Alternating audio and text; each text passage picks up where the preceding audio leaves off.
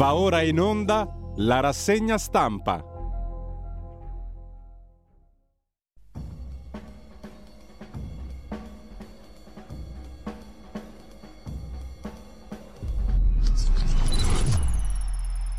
Radio Libertà, di nuovo in onda, diamo subito la linea per la rassegna stampa al nostro direttore Giulio Cainarca.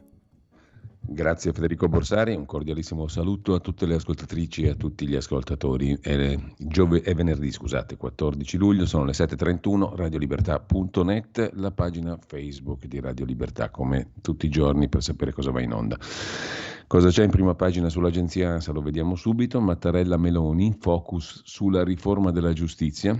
Poi vedremo alcuni articoli di giornale su questo tema. Incontro al Quirinale durato circa un'ora verso la firma del disegno di legge Nordio da parte di Sergio Mattarella. Meloni collegata al comizio del partito politico di destra spagnola Vox, ci unisce il, un grande legame, ha detto il Presidente del Consiglio, e poi al Quirinale Mattarella presiede il Consiglio Supremo di Difesa. Il telefono di La Russa Junior è intestato al papà, Presidente del Senato, e quindi non è sequestrabile, scrive Ancora l'agenzia ANSA e poi le parole di Biden. In Finlandia Putin ha già perso la guerra e Prigozhin stia attento a ciò che mangia, ha detto il presidente degli Stati Uniti. e ancora dal primo piano dell'agenzia ANSA Landini, segretario CGL, abbiamo fatto ricorso al TAR contro la precettazione disposta da Salvini nei trasporti. Violenza di genere, l'ANSA dedica tutto un capitolo a parte a questa questione. Il femminicidio di Carol Maltesi fa molto discutere perché i giudici hanno argomentato che il killer si sentì usato, quindi niente ergastolo ma 30 anni. Il magistrato che ha deciso, il giudice che ha deciso in questo senso, poi parla oggi con il Corriere della Sera, come vedremo tra poco. Ancora in calo i mutui a tasso variabile, primi per sottoscrizioni Friuli Venezia Giulia, Abruzzo, Emilia Romagna, ultima la Campania. Si acquista meno, effetto tassi e inflazione. Così l'agenzia ANSA in estrema sintesi. Pur continuando a ribadire che non mi piace per niente, non è assolutamente funzionale la nuova veste grafica dell'ANSA. In ogni caso, chi ha portato la cocaina alla Casa Bianca? Topo Gigio, si chiede Dagospia, il Secret Service americano ha concluso le indagini sulla droga trovata nella residenza del presidente Biden. Non è stato identificato alcun sospetto, non si sa chi ha portato la droga alla Casa Bianca. Il mancato esito dell'investigazione è motivato oppure la vicenda è stata volutamente minimizzata? Si domanda Dagospia sulla base di un lancio di agenzia dell'ANSA. Il Secret Service ha concluso le indagini sulla cocaina trovata alla Casa Bianca senza identificare alcun sospetto. Guarda un po'. A proposito di Stati Uniti, vi segnalo sul sussidiario.net l'opinione del professor Giulio Sappelli, intervistato sul tema di Washington, che usa la guerra per liquidare la Germania e comandare in Europa. L'Alleanza Atlantica attende l'entrata di Svezia e Ucraina mentre l'Unione Europea in se stessa non conta più nulla, sono gli Stati Uniti a dettare la linea sulla Cina. Nel Mediterraneo c'è un ruolo per l'Italia sotto l'ombrello americano, prima la Svezia, poi l'Ucraina. La Nato si allarga sempre più a nord-est e assiste alla decomposizione dell'impero russo, secondo un trend iniziato con Stalin nel dopoguerra, proseguito fino alla caduta del muro di Berlino e sfociato ora nell'invasione dell'Ucraina. Quel che si sta definendo in Occidente è un ritorno agli equilibri degli anni appena successivi alla Seconda Guerra Mondiale, cioè gli Stati Uniti che dettano la linea e l'Europa che li segue. Washington usa la guerra per liquidare la Germania e comandare in Europa.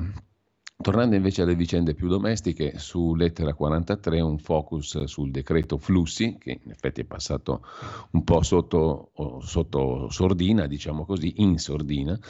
Le regioni chiedono al governo più lavoratori stranieri. Dimenticatevi i tempi del prima gli italiani. L'esecutivo Meloni, il governo Meloni, prevede nel triennio 452.000 ingressi di immigrati, erano solo 70.000 nel 2021. Servono elettricisti e idraulici, ma anche colf, badanti, addetti ai trasporti, alla pesca e comunque non bastano. Le regioni, capeggiate dal leghista Fedriga, vogliono un incremento delle quote di lavoratori stranieri. Non bastano, ne servono di più. La richiesta arriva dalle regioni che vogliono aumentare le quote previste dall'ultimo decreto Presidente Consiglio dei Ministri sui flussi di immigrati del governo Meloni. Così la piroetta di 180 gradi sul tema migranti da parte del centrodestra, che guida sia il governo sia la maggior parte delle regioni, è completa e anche gli sbarchi schizzano gli sbarchi illegali, più 134% rispetto al 2022. In Italia, dice addirittura il capo di Frontex, l'agenzia europea del controllo delle frontiere, di guardia costiera e di frontiera. Il capo di Frontex eh, si chiama Hans Leitens, è olandese, dal marzo scorso dirige l'Agenzia Europea di Guardia Costiera e di Frontiera, più nota come Frontex. In Italia gli arrivi sono aumentati del 150%, i trafficanti ora usano barche più piccole, dice il capo del Frontex europeo. Il Mediterraneo centrale è una priorità. A Cutro abbiamo usato la sorveglianza aerea, nel caso della tragedia di Pilos la nostra nave era a due giorni di navigazione. Sul tema migranti c'è da segnalare anche una doppia paginata della stampa di Torino 24 e 25 sulla Tunisia che comincia a bastonare i migranti africani che arrivano e caccia all'uomo in Tunisia. A Sfax polizia e civili aggrediscono e sparano agli immigrati, decine di feriti, le immagini e le testimonianze raccolte in esclusiva da la stampa, il reportage di Jonas Reis alle pagine 24 e 25 è decisamente impressionante. I pogrom sono stati innescati dal presidente tunisino Sayed.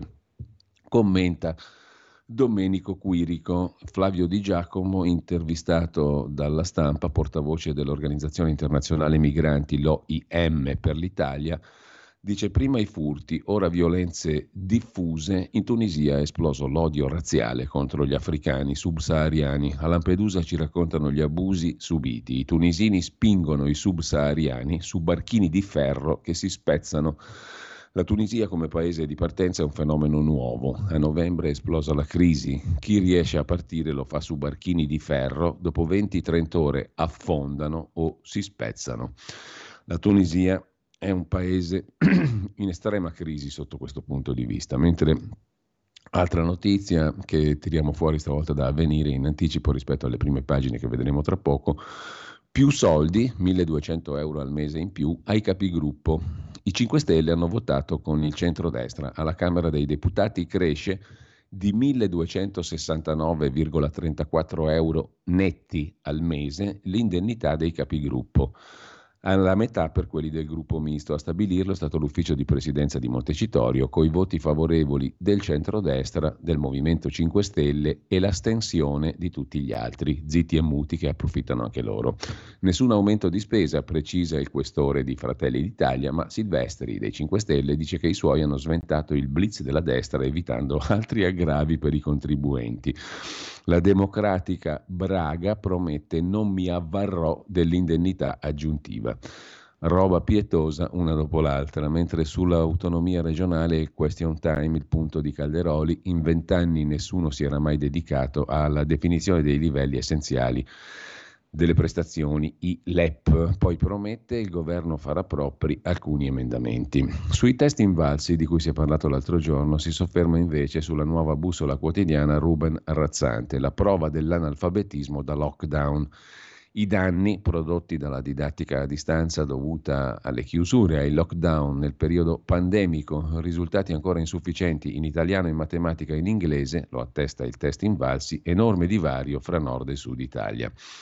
Su Atlantico Quotidiano invece c'è un'intervista a Marco Zanni, capogruppo della Lega al Parlamento europeo. Il Partito Popolare Europeo è ondivago, da tempo collabora con noi. Rassemblement National di Marine Le Pen e l'AfD tedesca sono pronti a governare, dice il capogruppo leghista centrodestra europeo su modello italiano. Elettori chiedono una maggioranza diversa, soltanto uniti possiamo contrastare le sinistre ecofanatiche, afferma Zanni. Intanto le regioni italiane, ci racconta Marco Cobianchi da truenumbers.it ripreso da Italia Oggi, sono retrocesse in Europa nonostante i contributi europei dati prima del PNRR. Secondo l'ufficio parlamentare di bilancio, l'effetto dei fondi PNRR sul PIL italiano sarà di 3 punti percentuali di PIL in più spalmati fino al 2026. Secondo il governo 3,4 punti percentuali di aumento PIL. C'è da avere qualche dubbio che queste previsioni verranno confermate dai fatti, perché i contributi già dati prima del PNRR non hanno fatto crescere affatto le regioni italiane. Intanto a proposito di truenumbers.it c'è un pezzo d'apertura in home page stamani lo stipendio di un magistrato è il più alto tra quelli della pubblica amministrazione. Stiamo parlando in media, naturalmente. Un magistrato in media acchiappa all'anno 137.000 erotti euro. Secondo posto per i prefetti, 99.000 erotti. Poi arrivano i diplomatici, 89.000 euro erotti. I dipendenti della presidenza del Consiglio dei Ministri, 66.000. I professori e ricercatori universitari, 62.000. Comunque i magistrati sono di gran lunga i più pagati in Italia tra i pubblici dipendenti, si toccano i 137 mila e rotti euro, quattro volte lo stipendio di un professore. I casi del mastro La Russa Sant'Anché hanno fatto tornare d'attualità un tema, lo scontro politica-magistrati. La Premier Meloni ha negato l'intenzione del governo di punire o vendicarsi per i tre procedimenti giudiziari. In ogni caso la tensione non scenderà e i magistrati sono i dipendenti pubblici le cui mansioni e stipendio sono regolati da un contratto con lo Stato. Perciò quanto guadagna un magistrato in Italia? guadagna più di tutti gli altri dipendenti pubblici. Sulla riforma della giustizia, da fare indifferibile, si sofferma in questi termini Domenico Cacopardo su Italia Oggi, pagina 5, l'obbrobrio delle dimissioni dopo un avviso di reato. Riforma della giustizia da fare assolutamente non nell'interesse di un partito o di uno schieramento politico, ma dell'intero paese. La giustizia deve essere riformata nell'interesse della collettività, sostiene Cacopardo, rendendola effettivamente neutrale rispetto alla competizione politica. La stagione in cui il Partito Comunista Italiano stimolava i propri giovani iscritti laureati in giurisprudenza a presentarsi ai concorsi in magistratura è finita da tempo. A questo si aggiunge una gestione della legge penale che anch'essa è da noi gravata da vizi inaccettabili da parte dei cittadini non italiani, visto che gli italiani da parte loro si sono assuefatti come ci si assuefà alle grandi disfunzioni con le quali ci si incontra ogni giorno. Siamo alla fine delle ideologie, il cui retaggio permane in alcune correnti di magistrati, il che però comporta che gli atteggiamenti politici pregiudiziali sono stati sostituiti da atteggiamenti pregiudiziali dovuti a singole personali opzioni, il che è addirittura peggio. Quattro pagine dedica la stampa di Torino di oggi alla questione giustizia, intanto inquadrando così il colloquio fra Meloni e Mattarella, l'altolà di Mattarella, un'ora di colloquio tra il capo dello Stato e Giorgia Meloni, no a scontri con la magistratura, dall'abuso d'ufficio al traffico di influenze, il governo si è aperto a modifiche parlamentari. Intanto Giorgia Meloni prende tempo sul caso Sant'Anché.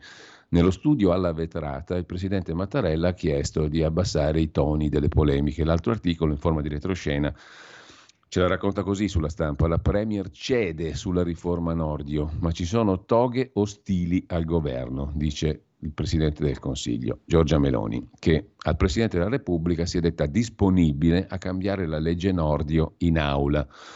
L'ordine a Fratelli d'Italia e Forza Italia, il concorso esterno mafioso non si tocca e non commentate le inchieste. Nei giorni scorsi contatti fra il Ministro della Giustizia Nordio e il Quirinale per rivedere i testi della riforma Nordio. Tajani stoppa le critiche azzurre ai pubblici ministeri che indagano su Dell'Utri. Così la mette la stampa, che poi dedica altre due pagine al Nordio sconfessato.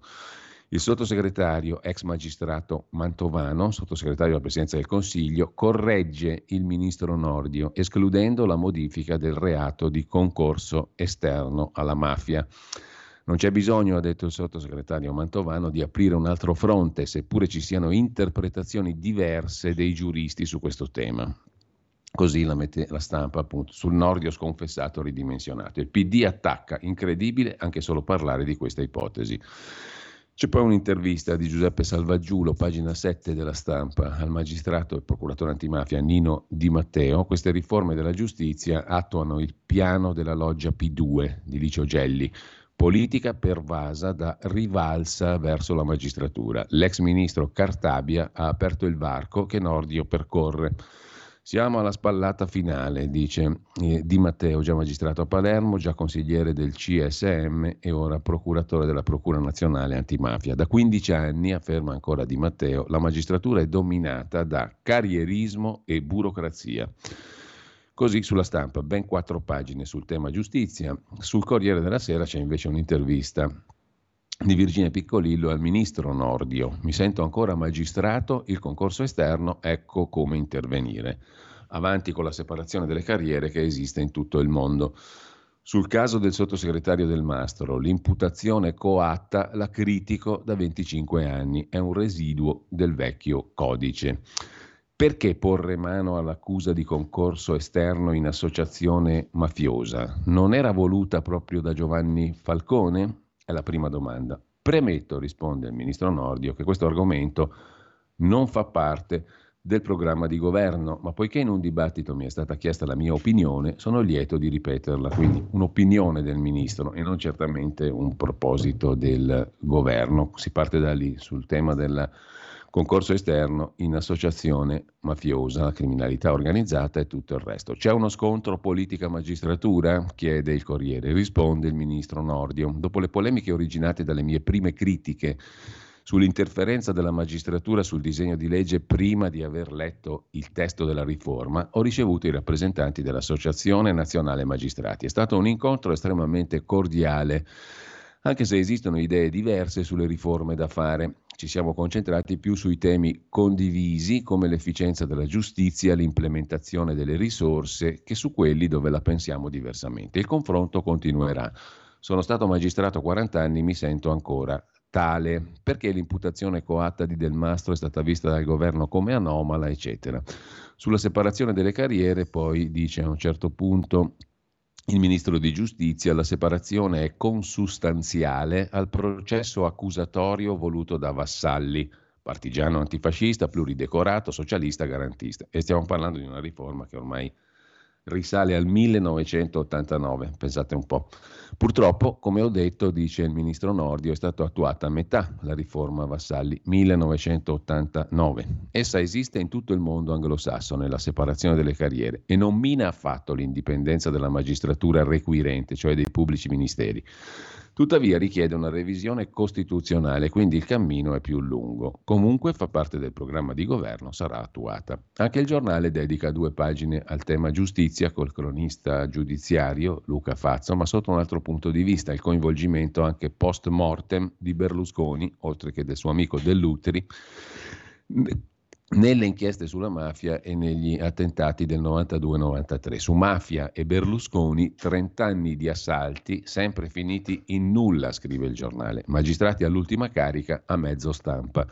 Hanno già fatto flop le inchieste siciliane nate dalla dichiarazione dei pentiti sono crollate le tesi della trattativa Stato-mafia, sono già cadute tutte le accuse sulle bombe di Milano, Roma e Firenze, ma i procuratori di Firenze Turco e Tescaroli insistono ancora. La lettera di Vittorio Sgarbi nella stessa pagina, cari figli di Silvio, non lasciate oltraggiare vostro padre pure da morto, ci vuole una commissione di inchiesta sul caso Berlusconi e l'accanimento giudiziario. Altro articolo di Luca Fazzo, a complemento delle due pagine, l'ossessione dei pubblici ministeri per Berlusconi è stato perquisito l'altro giorno Marcello Dell'Utri a casa sua per le stragi del 93 un blitz della direzione investigativa antimafia su ordine dei pubblici ministeri di Firenze in casa e ufficio dell'amico di Berlusconi, il solito teorema, i due dietro le bombe di mafia. Indagata anche la moglie di Dell'Utri. Su questo tema c'è un articolo di Lirio Abate oggi su Repubblica che la mette così, altro che chiacchiere, qui ci sono riscontri sulle accuse a Dell'Utri per le stragi del 93. A Dell'Utri, non a Berlusconi, scrive oggi Repubblica. Dalle carte sequestrate i riscontri. Messa giù così è abbastanza grossa, quindi vediamo un po' come la racconta Repubblica con Lirio Abbate, pagina 5. Su Marcello Dell'Utri anche il reato di trasferimento fraudolento di denaro in concorso con la moglie.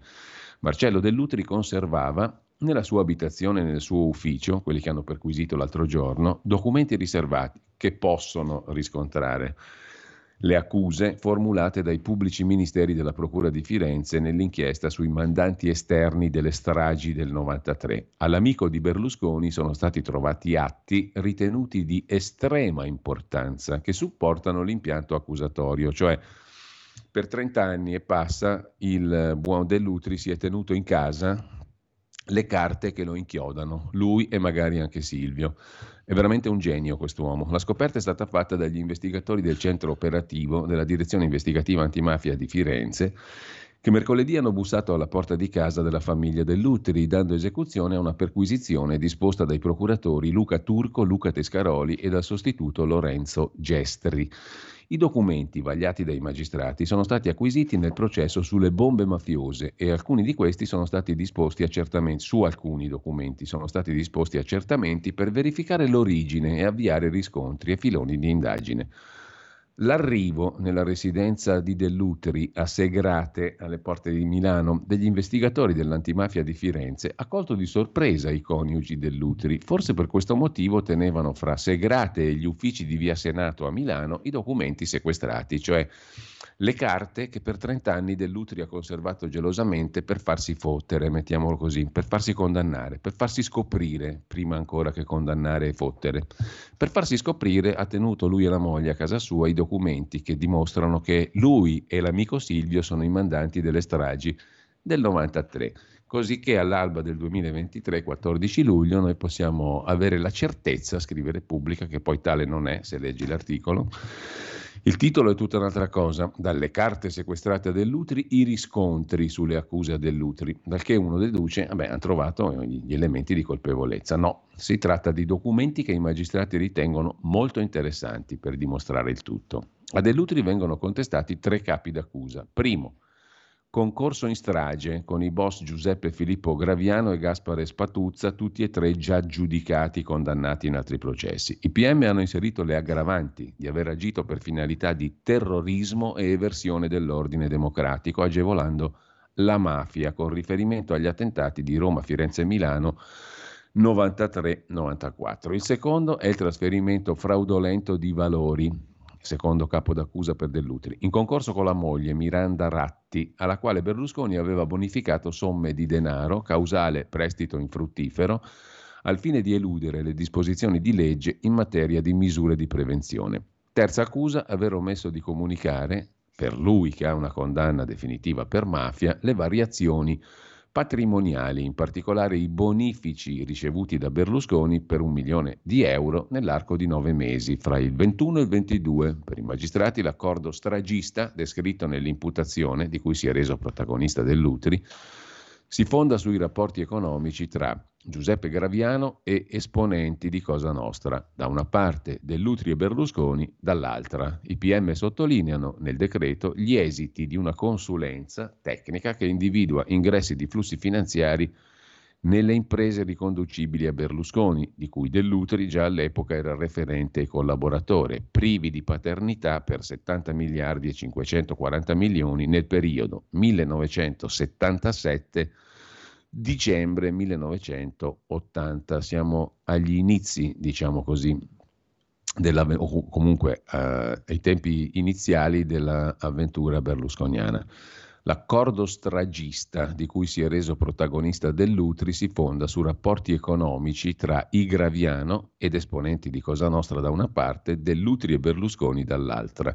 Il tutto parte molto lontano nel tempo, appunto, cioè ci sono ingressi di fior di miliardi tra il 77 e l'80. Da brani di intercettazioni, riportati nel decreto, emergerebbero contatti, contatti fra l'ex viceministro Gianfranco Micciché, quello della cocaina, con Matteo Renzi e Silvio Berlusconi, in cui avrebbero discusso di Dell'Uteri e della volontà del Cavaliere di voler votare un Presidente della Repubblica che avrebbe dato la grazia a Dell'Utri, che scontava la condanna definitiva per concorso esterno in associazione mafiosa. Il Renzi ieri ha affidato ai social la sua reazione e ha attaccato la Procura di Firenze sostenendo che inseguono il fantasma di Berlusconi, mentre l'avvocato Perroni, che è stato il difensore di Berlusconi, smentisce l'esistenza di un accordo stragista tra Cosa Nostra e Dell'Utri.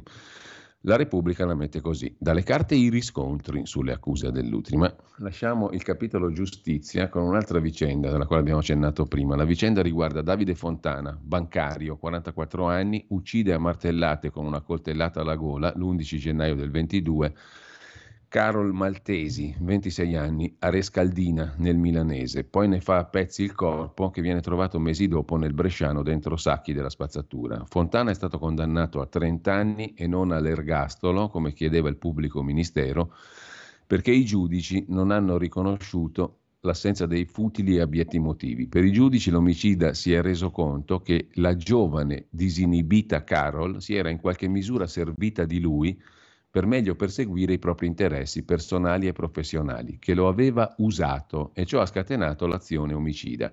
E soprattutto la scelta della parola disinibita a scatenare la bufera. Si parla di giudizi stereotipati. Il 44enne, scrivono i giudici, accettava che Maltesi intrattenesse rapporti sentimentali plurimi senza opporsi all'intensa attività di escort di lei. Il presidente della Corte che ha giudicato in questo senso, Giuseppe Fazio, presidente della Corte d'Assise di Busto Arsizio, con giudici all'atere e sei giudici popolari, di cui tre donne, oggi è intervistato dal Corriere della Sera. Ma che stereotipi di genere! Se lei fosse stata una suora avrei usato le stesse parole e 30 anni di condanna non sono pochi, dice il magistrato. Il giudice è qui per valutare tutte le circostanze, altrimenti ci dicano che possono farne a meno e al suo posto mettano un jukebox, dice il magistrato. Una pagina interessante oggi sul Corriere della Sera, pagina 19, al di là dell'atrocità del singolo caso. Mentre a proposito di giustizia, abbiamo chiuso qui, ma c'è un'altra notizia del giorno, arriva una giustizia dopo tantissimi anni, stiamo parlando di un fatto relativo all'agosto del 99, l'omicidio del parà Emanuele Sceri, la Corte d'Assise ha condannato gli ex caporali a 26 e 18 anni. La sentenza nel processo per l'omicidio volontario aggravato da futili motivi dell'allievo paracadutista 26enne. La Corte d'Assise di Pisa ha condannato a 26 anni di carcere Alessandro Panella, a 18 Luigi Zabara, entrambi ex caporali della Folgore, al termine del processo per l'omicidio volontario, aggravato dai futili motivi, dell'allievo paracadutista 26enne Emanuele Sceri, trovato morto nella caserma Gamerra di Pisa il 26 agosto del 99, tre giorni dopo il decesso. La sentenza è stata pronunciata ieri dal presidente della Corte Beatrice Dani. Alla lettura della sentenza in aula solo l'imputato Zabara. Per la famiglia di Sceri c'era il fratello Francesco che ha iniziato a piangere. La notizia della condanna, scrive l'agenzia di N. Cronos, è stata comunicata al telefono dagli avvocati alla madre Isabella Guarino. La Corte ha accolto la richiesta di risarcimento danni da liquidare in separata sede civile alla famiglia Sherry. Il caso Sherry era stato riaperto nel 2017 dalla Procura di Pisa. Lo scorso 3 marzo il procuratore Crini, da poche settimane in pensione, in requisitoria aveva chiesto 24 anni per Panella e 21 per Zabara. Nel frattempo, tra le altre notizie di oggi, poi andiamo brevemente in pausa, Urso, il ministro della, del, del, Made in Italy, chiedo scusa, il ministro del, delle imprese del Made in Italy, ci vuole mandare in miniera. Riapriamo le miniere per le materie prime critiche. Abbiamo verificato che possediamo 16 su 34 delle materie prime critiche, cioè quelle non energetiche e non agricole, che sono molto importanti per l'Europa e per l'Italia. Perciò andrebbero riaperte le miniere, ha detto il ministro Urso. Pausa. Un nuovo modo per sostenere la tua radio. Visita radiolibertà.net. Ti basta un clic e potrai versare il tuo contributo volontario direttamente online. Potrai donare con ogni tipo di carta di credito, anche prepagata. Ti aspettiamo online su radiolibertà.net. Sostieni la tua radio con il tuo contributo volontario. Radio Libertà. La tua radio. Diamo voce alla nostra gente. Stai ascoltando Radio Libertà. La tua voce libera, senza filtri né censura. La tua radio.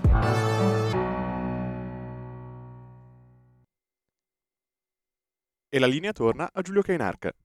Siamo, grazie a Federico eh, Borsari in regia e eh, rieccoci qui. Allora dicevamo altre notizie prima delle prime pagine, la questione della sanità e delle liste d'attesa. Su questo lo riporta quotidianosanità.it è intervenuto il ministro Schillaci. Le liste d'attesa sono causate dal blocco indiscriminato del turnover e da tagli per una cifra pazzesca, 37 miliardi di tagli al Servizio Sanitario Nazionale. Sono stati stanziati fondi straordinari, le regioni li usino, ha detto il Ministro della Salute Orazio Schillaci. Come ribadito più volte, ha detto ancora il Ministro, abbiamo stanziato fondi straordinari per abbattere le liste d'attesa e ci attendiamo che tutte le regioni li sappiano impiegare al meglio. Stiamo lavorando in controtendenza, non vogliamo più bonus e misure tampone o arrotondamenti, ma interventi strutturali con più soldi per il personale medico e sanitario, più tutele per gli operatori sanitari, più fondi per retribuire gli straordinari, più posti per chi vuole studiare medicina, dice il ministro della salute Schillaci, che quantifica in 37 miliardi i tagli cumulati, credo, eh, al servizio sanitario nazionale nel corso degli anni. 37 miliardi dal 2010 al 2019, dice il ministro della salute, sono stati tagliati, inaccettabile taglio, dice il ministro, l'aggettivo sembra opportuno, dal 2010 al 2019. Per quanto concerne la salute e la sanità, due pagine sulla stampa 20 e 21, liste d'attesa, questo è il tema, infinite e appunto schillaci contro le regioni, non usano bene i soldi. Abbiamo stanziato fondi straordinari, 165 milioni non sono stati spesi e poi annuncia maggior ricorso alle strutture convenzionate, ma senza privatizzare, promette il ministro della Salute, ha annunciato un piano con nuove assunzioni di personale a tempo indeterminato mentre una paziente a letto ricoperta di formiche fa bella mostra di sé, si fa per dire, a pagina 20 della stampa di Torino di oggi. Assolti i sanitari dell'ospedale di Napoli. La vicenda risale al lontano 2017 e la giustizia arriva celere, veloce e puntuale 5-6 anni dopo. La sentenza per 17 imputati. Il fatto non sussiste. Le formiche sussistevano, il fatto no. La rinuncia alle cure è il tema della stampa, pagina 21. Campania maglia nera per le prestazioni recuperate dopo la pandemia. Oltre 400.000 persone non fanno visite ed esami per ragioni economiche. Serve oltre un anno per un'ecografia, fino a 24 mesi per i ricoveri programmati. Su 90 milioni extra assegnati dal governo, la regione ne ha usati meno della metà. Questa storia delle liste d'attesa da quanti anni funziona? Niente, meglio rivolgersi alle pagine 40 e 41 della stampa di oggi. Ci buttiamo nel privato. Sanità, il privato avanza. Aumentano le strutture accreditate con il pubblico, scrive il quotidiano torinese in cronaca locale, ma nel complesso l'offerta resta inferiore alla domanda. Due numeri mette in luce la stampa. 43% cos'è la quota di quanti nel 2021 dichiaravano di aver pagato a loro spese le visite specialistiche. 22% la quota di quanti nel 2021 dichiaravano di aver pagato a loro spese gli accertamenti. Si dibatte sui pronto soccorso, ma il business sono le cliniche e gli ambulatori. Tra 2019 e 2022, dice la dottoressa Chiara Rivetti, segretaria Nao Assomed Piemonte, le prestazioni erogate dal servizio sanitario sono scese del 14% in termini di visite ed esami di specialistica ambulatoriale. Nel triennio 19-21 scende dal 27 al 22% la platea di quanti sostengono di non aver pagato nulla per una visita specialistica, scrive ancora la stampa sui dati forniti dal Sindacato dei Medici piemontesi. Un sistema da reinventare, afferma il docente di economia Gilberto Turati, intervistato dalla stampa, manca la programmazione. I dati epidemiologici dovrebbero guidare le scelte. L'invecchiamento della popolazione e la cronicità renderanno strutturale l'aumento della spesa, dice il professor Turati, docente di economia alla Cattolica. Bene case e ospedali di comunità, ma serve non solo trovare i soldi, ma ripensare alla rete ospedaliera. Mentre, cambiando completamente argomento e prima di accedere alle, pagine, alle prime pagine dei quotidiani, vi segnalo subito un altro caso di mala informazione e di tiranneggiamenti vari tra le redazioni. È tutta una denuncia oggi che tutti, o gran parte diciamo, dei direttori del servizio pubblico sono diventati filomeloniani, Succede il contrario invece a quanto pare al TG1, come racconta il giornale con Pasquale Napolitano a pagina 7. Il TG1 è ostaggio di una zarina comunista rossa, sabotaggi e servizi tagliati. Crescimbeni guida in redazione la falange del PD e boicotta la linea del nuovo direttore, che è di destra, Chiocci. Alla riunione del mattino vengono date le indicazioni. Alle 20 sono disattese. Servizi cassati prima della messa in onda, interviste tagliate e scivoloni. Al TG1 la falange del PD resiste e organizza la guerriglia per sabotare il nuovo corso targato Chiocci. La sinistra grida alla lottizzazione in RAI, ma allo stesso tempo mantiene i posti di comando nella prima rete del servizio pubblico. La sinistra urla allo scandalo, ma determina le scelte editoriali e la selezione delle notizie alimentando i malumori in quella parte della redazione non allineata al PD, messa ai margini negli ultimi 15 anni, che auspica un cambio radicale con l'arrivo al timone del TG1 di Gianmarco Chiocci. Alla testa della falange armata del PD al TG1, Costanza Crescimbeni, un nome, una garanzia, ribattezzata dai colleghi Lazzarina del TG1. Intanto lasciamo il giornale. Rispetto alla giornata di ieri vi vorrei segnalare, ma ci arriviamo dopo a recuperare i quotidiani e gli articoli di ieri, intanto andiamo a vedere l'oggi. Ma prima di arrivare all'oggi c'è anche da segnalare una cosa curiosa di cui si occupa, una notizia curiosa di cui si occupa in primo piano eh, Europa Today, il sito Europa Today, una rifugiata che potrebbe diventare premier in Olanda e che non vuole i rifugiati. Si tratta di Dylan Yesilgoz, candidata alla successione del premier olandese Mark Rutte. È nata in Turchia, è figlia di un esole curdo ha scalato le vette del partito nel nome del pugno duro contro i migranti. Segnatevi questo nome, Dylan Yesilgoz in Olanda mentre il Ministero turco dell'istruzione, a proposito di Turchia, vuole istituire scuole per sole ragazze per rispondere alle richieste di famiglie che non vogliono mandare le figlie in classi miste, in osservanza alle rigide norme islamiche sulla divisione dei sessi. Critiche le opposizioni in Turchia che parlano di legge inaccettabile, mentre il governo ammette il mancato rispetto dell'obbligo scolastico, racconta asianews.it. È giunto il tempo di dare un'occhiata alle prime pagine dei giornali. Diritto alla salute è il titolo d'apertura del quotidiano cattolico Avvenire.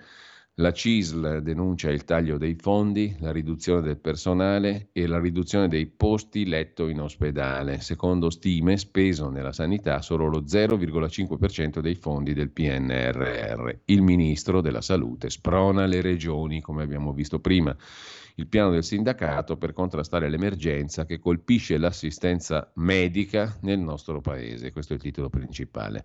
Il governo che vuole riaprire le miniere per avere le terre rare utili per il settore tecnologico industriale e poi Biden che dice che Mosca ha già perso in prima pagina su Avvenire. In prima pagina su Avvenire c'è anche un titolo che riguarda in Europa la Lega, alt accoglienza, ma l'Unione Europea controbatte ora più soccorsi.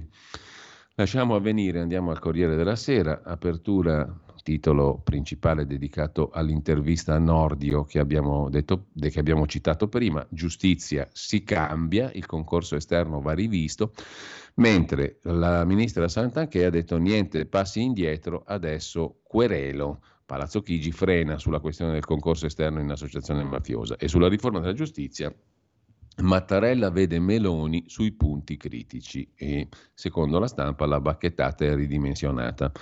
Biden ha detto che in Ucraina Putin ha già perso, a Mosca ha mandato fuori dalle scatole il generale che critica l'invasione. E poi ancora dalla prima pagina una madre che ha scoperto la chat col video della violenza su due quindicenni, sono stati 14 quindicenni a stuprare dodicenni, ha preso il cellulare del figlio per controllare che tutto fosse a posto.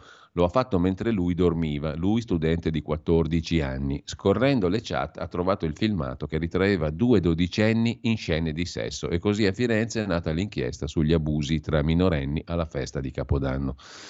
Anche in prima pagina sul Corriere c'è la storia, la vicenda del caporale Scieri per la morte di Emanuele Scieri, parà di leva, ritrovato cadavere nella caserma Gamerra nell'agosto 99. la Corte d'Assise di Pisa ha condannato a 26 e 18 anni per omicidio volontario in concorso gli ex caporali Panella e Zabara. Fu un episodio di nonnismo. Ma c'è anche la foto di prima pagina del Corriere della Sera sui mondiali paralimpici. Podio tutto azzurro ai mondiali paralimpici di Parigi nella gara dei 100 metri. Ambra Sabattini, oro e record del mondo. Argento per Martina Caironi, bronzo per Monica Contraffatto, cioè le prime tre atlete che mm, hanno vinto la gara dei 100 metri ai mondiali paralimpici sono italiane. Con ciò lasciamo la prima pagina del Corriere della Sera, andiamo a vedere il fatto quotidiano di Marco Travaglio. La frase sopra la testata, Salvini si vanta di aver interrotto lo sciopero ferroviario con la precettazione ma continua a tacere sul disastro dei ritardi dei treni, anche senza gli scioperi. Ma il titolo principale, adesso ci arriviamo tra un attimo, il titolo principale del Fatto Quotidiano di oggi è dedicato al concorso esterno in associazione mafiosa, Nordio respinto da Fratelli d'Italia, ma Forza Italia è con lui. Il sottosegretario Mantovano assicura il fatto, non si tocca, parla Scarpinato ora senatore dei 5 Stelle, già procuratore a Palermo, è un regalo ai boss, ai colletti bianchi, eccetera. Mentre Santanché minaccia il fatto quotidiano e la procura indaga sulla villa di Forte dei Marmi. Mattarella gela Giorgia Meloni, bisogna rivedere l'abuso d'ufficio e poi la russa Junior usava telefono con SIM intestata al papà Ignazio. Serve l'ok del Senato per intercettare il figlio del presidente del Senato che usava il telefono del papà cioè di Ignazio La Russa.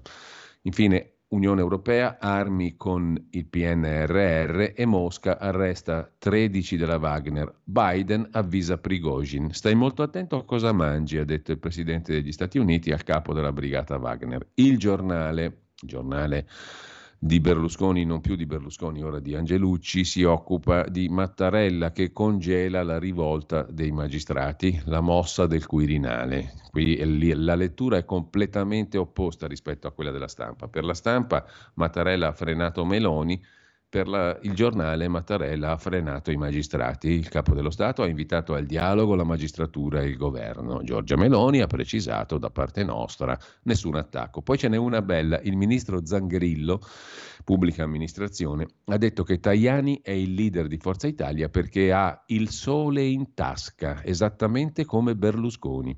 Angelo Allegri ci racconta la storia di un graffitaro pagato da De Luca, presidente della regione Campania, che dipinge murales pro Putin. Questo graffitaro si chiama Iorit e ha beccato 300.000 euro dalla regione Campania. Fabio Fazio ha smentito la sua sinistra, non sono stato cacciato dalla RAI, ha detto Fabio Fazio, dicendo una ovvietà. L'addio alla RAI, non siamo stati cacciati. Pensa che notizia incredibile. Un'intervista all'intelligenza artificiale, Google lancia Bard in prima pagina sul giornale, Francesco Maria del Vigo se ne occupa. Bard è la nuova intelligenza artificiale rilasciata ieri in Italia da Google. L'abbiamo incontrata virtualmente e le abbiamo fatto qualche domanda. Ne è uscita una conversazione molto reale, a tratti fin troppo, su futuro, poesia, lavoro, armi, disinformazione, il suo rapporto con chat GPT e la simpatia per Alexa. La conversazione inizia così. Ciao Bard, come stai? Risponde Bard, ciao, sto bene, grazie. E sempre dalla prima pagina del giornale, l'ossessione dei pubblici ministeri per Berlusconi, perquisita la casa di Dell'Utri, il Blitz della direzione investigativa antimafia su ordine del procuratore di Firenze, della procura di Firenze, dei procuratori di Firenze. Indagata anche la moglie di Dell'Utri. Cari figli di Silvio, serve un'inchiesta parlamentare sulla persecuzione al vostro papà, a Silvio Berlusconi, dice Vittorio Sgarbi, scrive anzi in prima pagina sul giornale. Poi sentenza shock per l'omicidio della pornostar a Rescaldina, niente ergastolo al bancario killer perché Carol era disinibita e lui si sentì utilizzato. A questo punto però merita una lettura anche l'argomentazione del giudice che abbiamo visto sul Corriere della Sera su questa storia, perché l'argomentazione del giudice di Busto Arsizio è abbastanza interessante. Allora, stereotipi di genere, questa è l'accusa che gli è stata fatta perché lui ha parlato di persona disinibita che si era servita di quello che poi sarebbe diventato il suo assassino che si è sentito usato. vi- stereotipi di genere, vittimizzazione secondaria. Sono allibito, dice il giudice Giuseppe Fazio, presidente della Corte d'Assise di Busto Arsizio, che ha fatto questa sentenza. Sono allibito, è il contrario di quello che abbiamo scritto nelle motivazioni. Ora capisco come si poteva sentire un pediatra ai tempi di Erode. Riscriverei, riscriverei, anzi riscriveremmo, perché oltre a lui c'era la giudice Alatere e sei giudici popolari, di cui tre donne. Riscriveremmo tutto, perché sono convinto, per quanto mi riguarda, dice il giudice, di non aver mancato di rispetto a nessuno e non sarebbe stato diverso se la ragazza avesse fatto la suora anziché l'attrice o pornoattrice, come scrive eh, la, eh, il giornale. Um, se non si capisce ciò che abbiamo scritto è senz'altro un problema mio, ma anche chi legittimamente critica le motivazioni dovrebbe prima leggerle nella loro concatenazione su concetti giuridici che hanno significato diverso rispetto alla Treccani. I motivi futili o abietti? Questa aggravante esiste se è espressione di un moto interiore del tutto ingiustificato e mero pretesto per sfogare un impulso criminale e la giurisprudenza richiede che sia il dato oggettivo, cioè la sproporzione tra reato e motivo, sia la componente soggettiva che non può essere riferita ad un comportamento medio. La giurisprudenza richiede sia il dato oggettivo, cioè la sproporzione tra reato e motivo, sia la componente soggettiva che non può essere riferita a un comportamento medio. Ecco qui l'opinione anche del perito e dei consulenti psichiatri che hanno studiato il funzionamento mentale dell'imputato è stata che probabilmente a spingerlo ad uccidere non fu la gelosia adombrata dal pubblico ministero, ma la consapevolezza di aver perso la donna amata, accompagnata dalla frustrazione per essere stato messo da parte da lei. La giovane disinibita, c'è scritto nelle motivazioni, si era servita di lui. Dal punto di vista dell'imputato, così abbiamo scritto, valutando soggettivamente la sua condotta, e lo abbiamo sottolineato, questo è stato il motivo movente dell'omicidio. Ma se è così, non è abietto o futile in senso tecnico-giuridico, oltre a non poter essere ritenuto più turpe di ogni altro movente di un delitto così cruento. 13 martellate in testa, ma è stata esclusa l'aggravante della crudeltà, che non è, puntualizza il giudice, quella certa quota di crudeltà insita in ogni delitto cruento, ma per la giurisprudenza deve essere l'infliggere un male aggiuntivo e gratuito rispetto alla normalità causale del delitto e qui per noi non c'era. Non si può fare l'errore di desumere l'aggravante della crudeltà dal successivo raccapricciante scempio fatto sul cadavere. Perché le attenuanti generiche che hanno pareggiato le aggravanti della minorata difesa e del legame affettivo? Perché l'imputato, dice il giudice, consentendo di acquisire molti atti di indagine, ha fatto oggettivamente risparmiare tempi e energie al processo.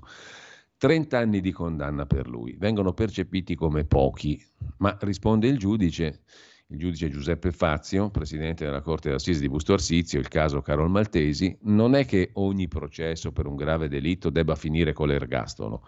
Qui abbiamo fissato la pena base nel massimo dell'omicidio semplice, 24 anni, e aggiunto il massimo della pena per lo scempio del cadavere, 7 anni più 3 di continuazione. Fanno 34 anni, ma il tetto massimo di legge è 30. Però faccia fare a me una domanda ora. Con quale spirito tra pochi giorni la mia corte d'assise affronterà un altro processo per un fatto altrettanto cruento? Il giudice non è qui apposta per valutare le circostanze? Se no, ci dicano che possono fare a meno del giudice e al suo posto ci mettano un jukebox, dice il presidente della Corte d'Assise di Busto Arsizio. Tornando alla prima pagina del giornale, ora c'è da segnalare lo sciopero anche delle stelle di Hollywood, stop alle produzioni, attori e autori spengono la fabbrica dei sogni, scrive il giornale. Dal giornale passiamo al quotidiano nazionale, giorno, nazione, resto del Carlino.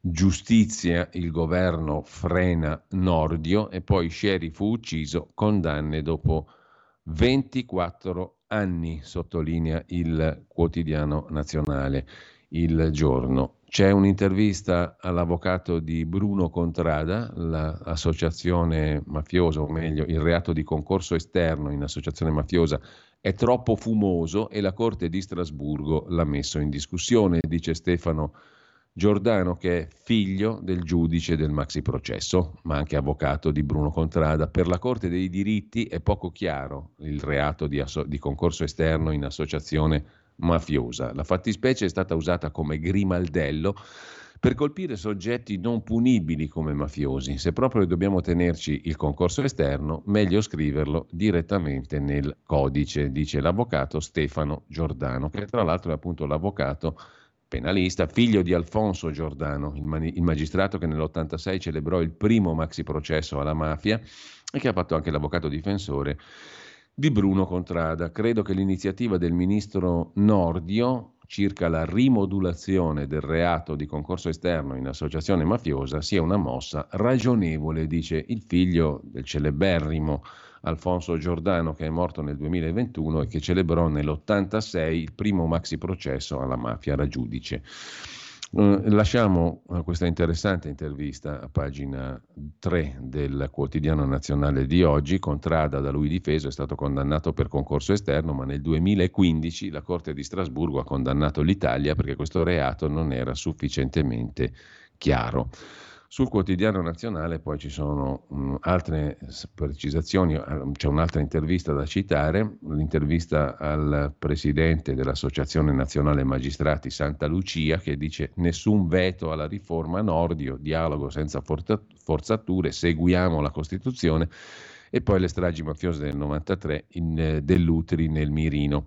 Il giallo del telefono di La Russa Junior non può essere sequestrato perché la SIM è del padre e il ministro Urso che ci manda in miniera per tirar fuori le terre rare, giustamente diremmo noi.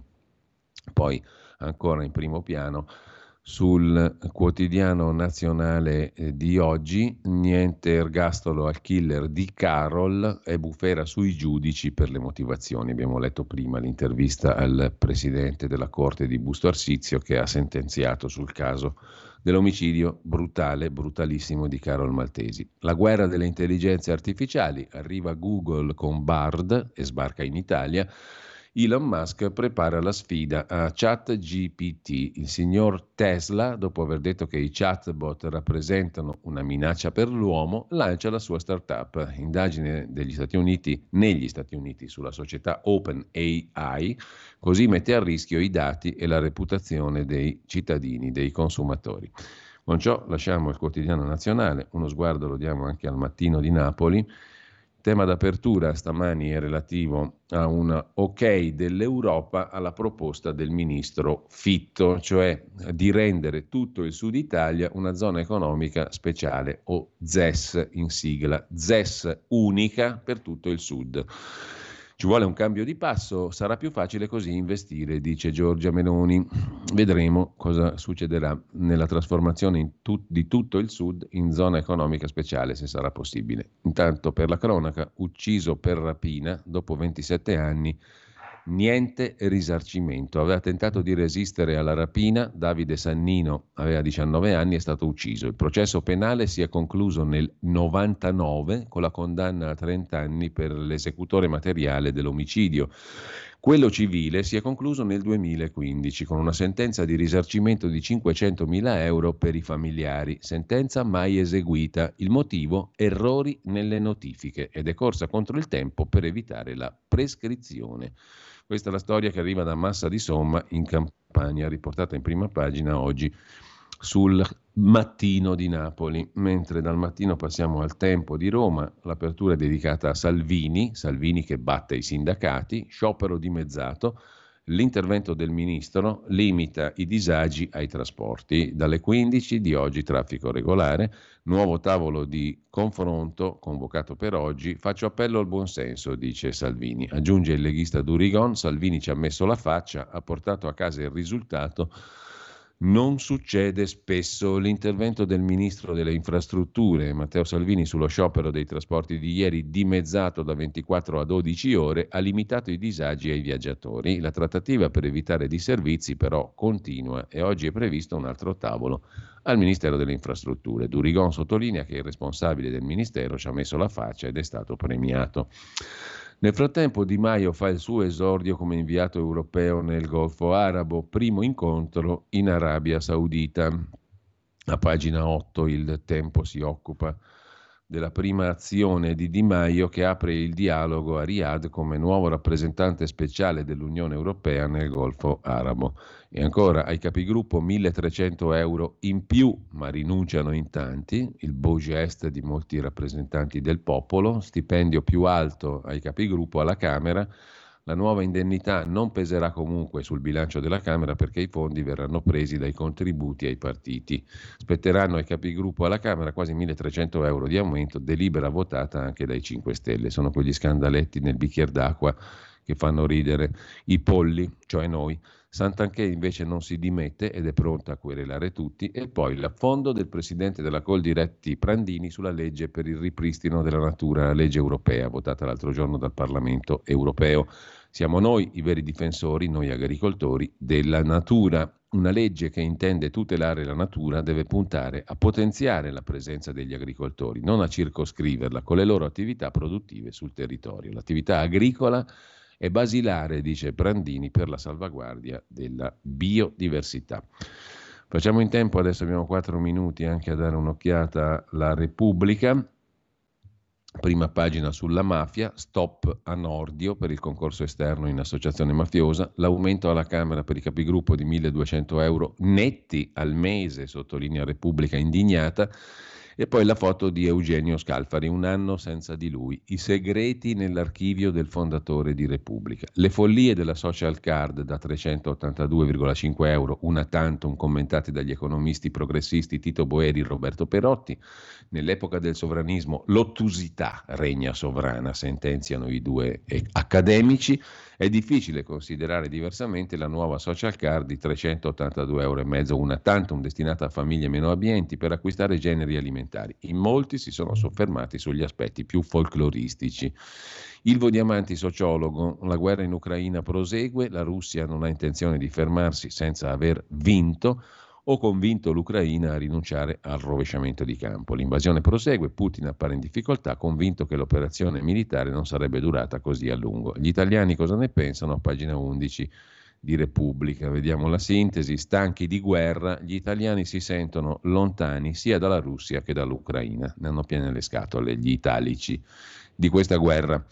Con ciò lasciamo la prima pagina di Repubblica, andiamo alla consorella. Per parte di Loggia, la stampa di Torino, che apre con un'intervista al presidente della Consob, l'anziano economista Paolo Savona, che veste i panni appunto dell'economista e disegna un quadro complicato per il futuro del paese. L'Italia è a rischio sul deficit e sul debito pubblico mentre sul PNRR Gentiloni ha fatto sapere a Fitto che sulla revisione del recovery all'Unione Europea serve tempo. L'intervista a Paolo Savona, pagina 10, anzi 11 della stampa di oggi.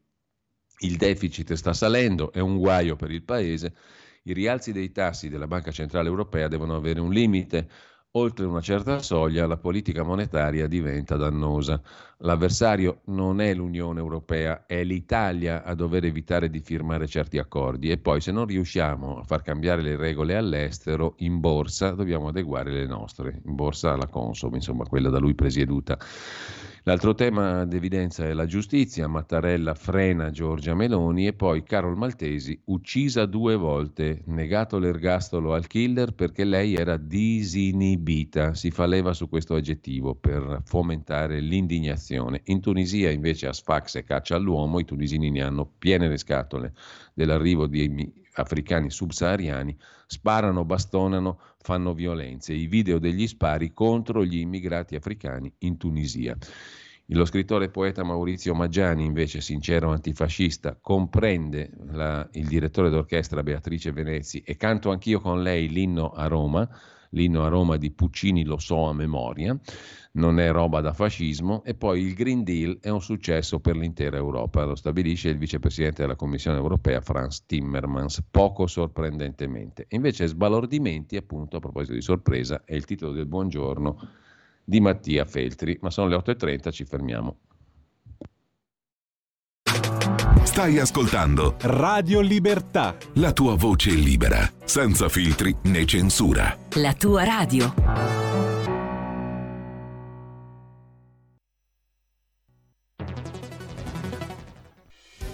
quotidiano di Sicilia, il quotidiano d'Italia, l'informazione che ribalta i luoghi comuni, una vera visione dei fatti, l'Italia vista da sud. Ogni siciliano che vive in Italia e nel mondo è una risorsa, è protagonista della crescita della nostra nazione. Dai forza alla crescita della nostra isola, abbonandoti al QDS digitale più archivio a soli 99 euro annui. Quotidiano di Sicilia, il quotidiano d'Italia una scelta di valore.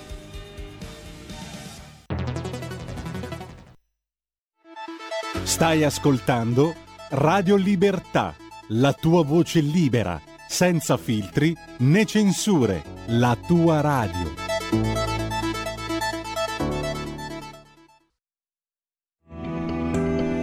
Il meteo.it presenta le previsioni del giorno. L'alta pressione di origine africana Cerbero torna a proteggere anche al nord e resta piuttosto forte sul resto delle regioni. Nella prima parte della giornata da segnalare solo locali fenomeni temporaleschi quasi esclusivamente sulle Alpi e sulle Prealpi, anche se avremo diverse nubi pure sul resto dei settori a nord del paese, pressoché sereno invece altrove. Nel pomeriggio poi non sono attese grandi variazioni, temperature sempre piuttosto calde, di nuovo in aumento anche al nord. Per ora è tutto da ilmeteo.it dove il fa la differenza. Dettagli maggiori sulla nostra app. Una buona giornata da Alessandra Tropiano. Avete ascoltato le previsioni del giorno.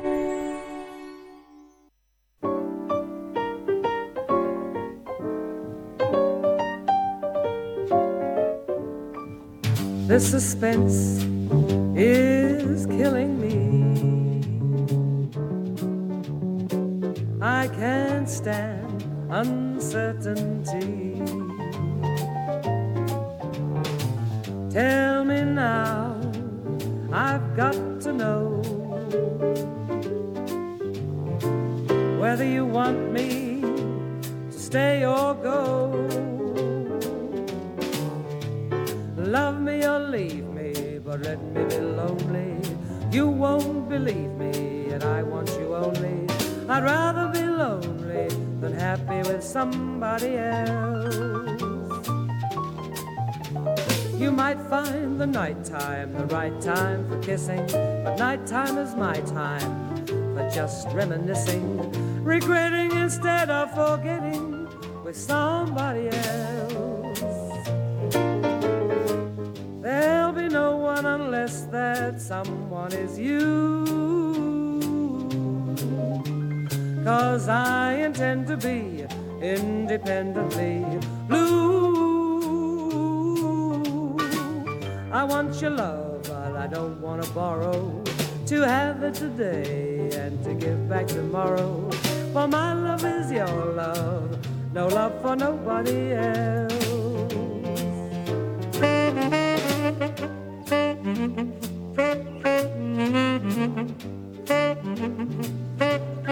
Mm-hmm.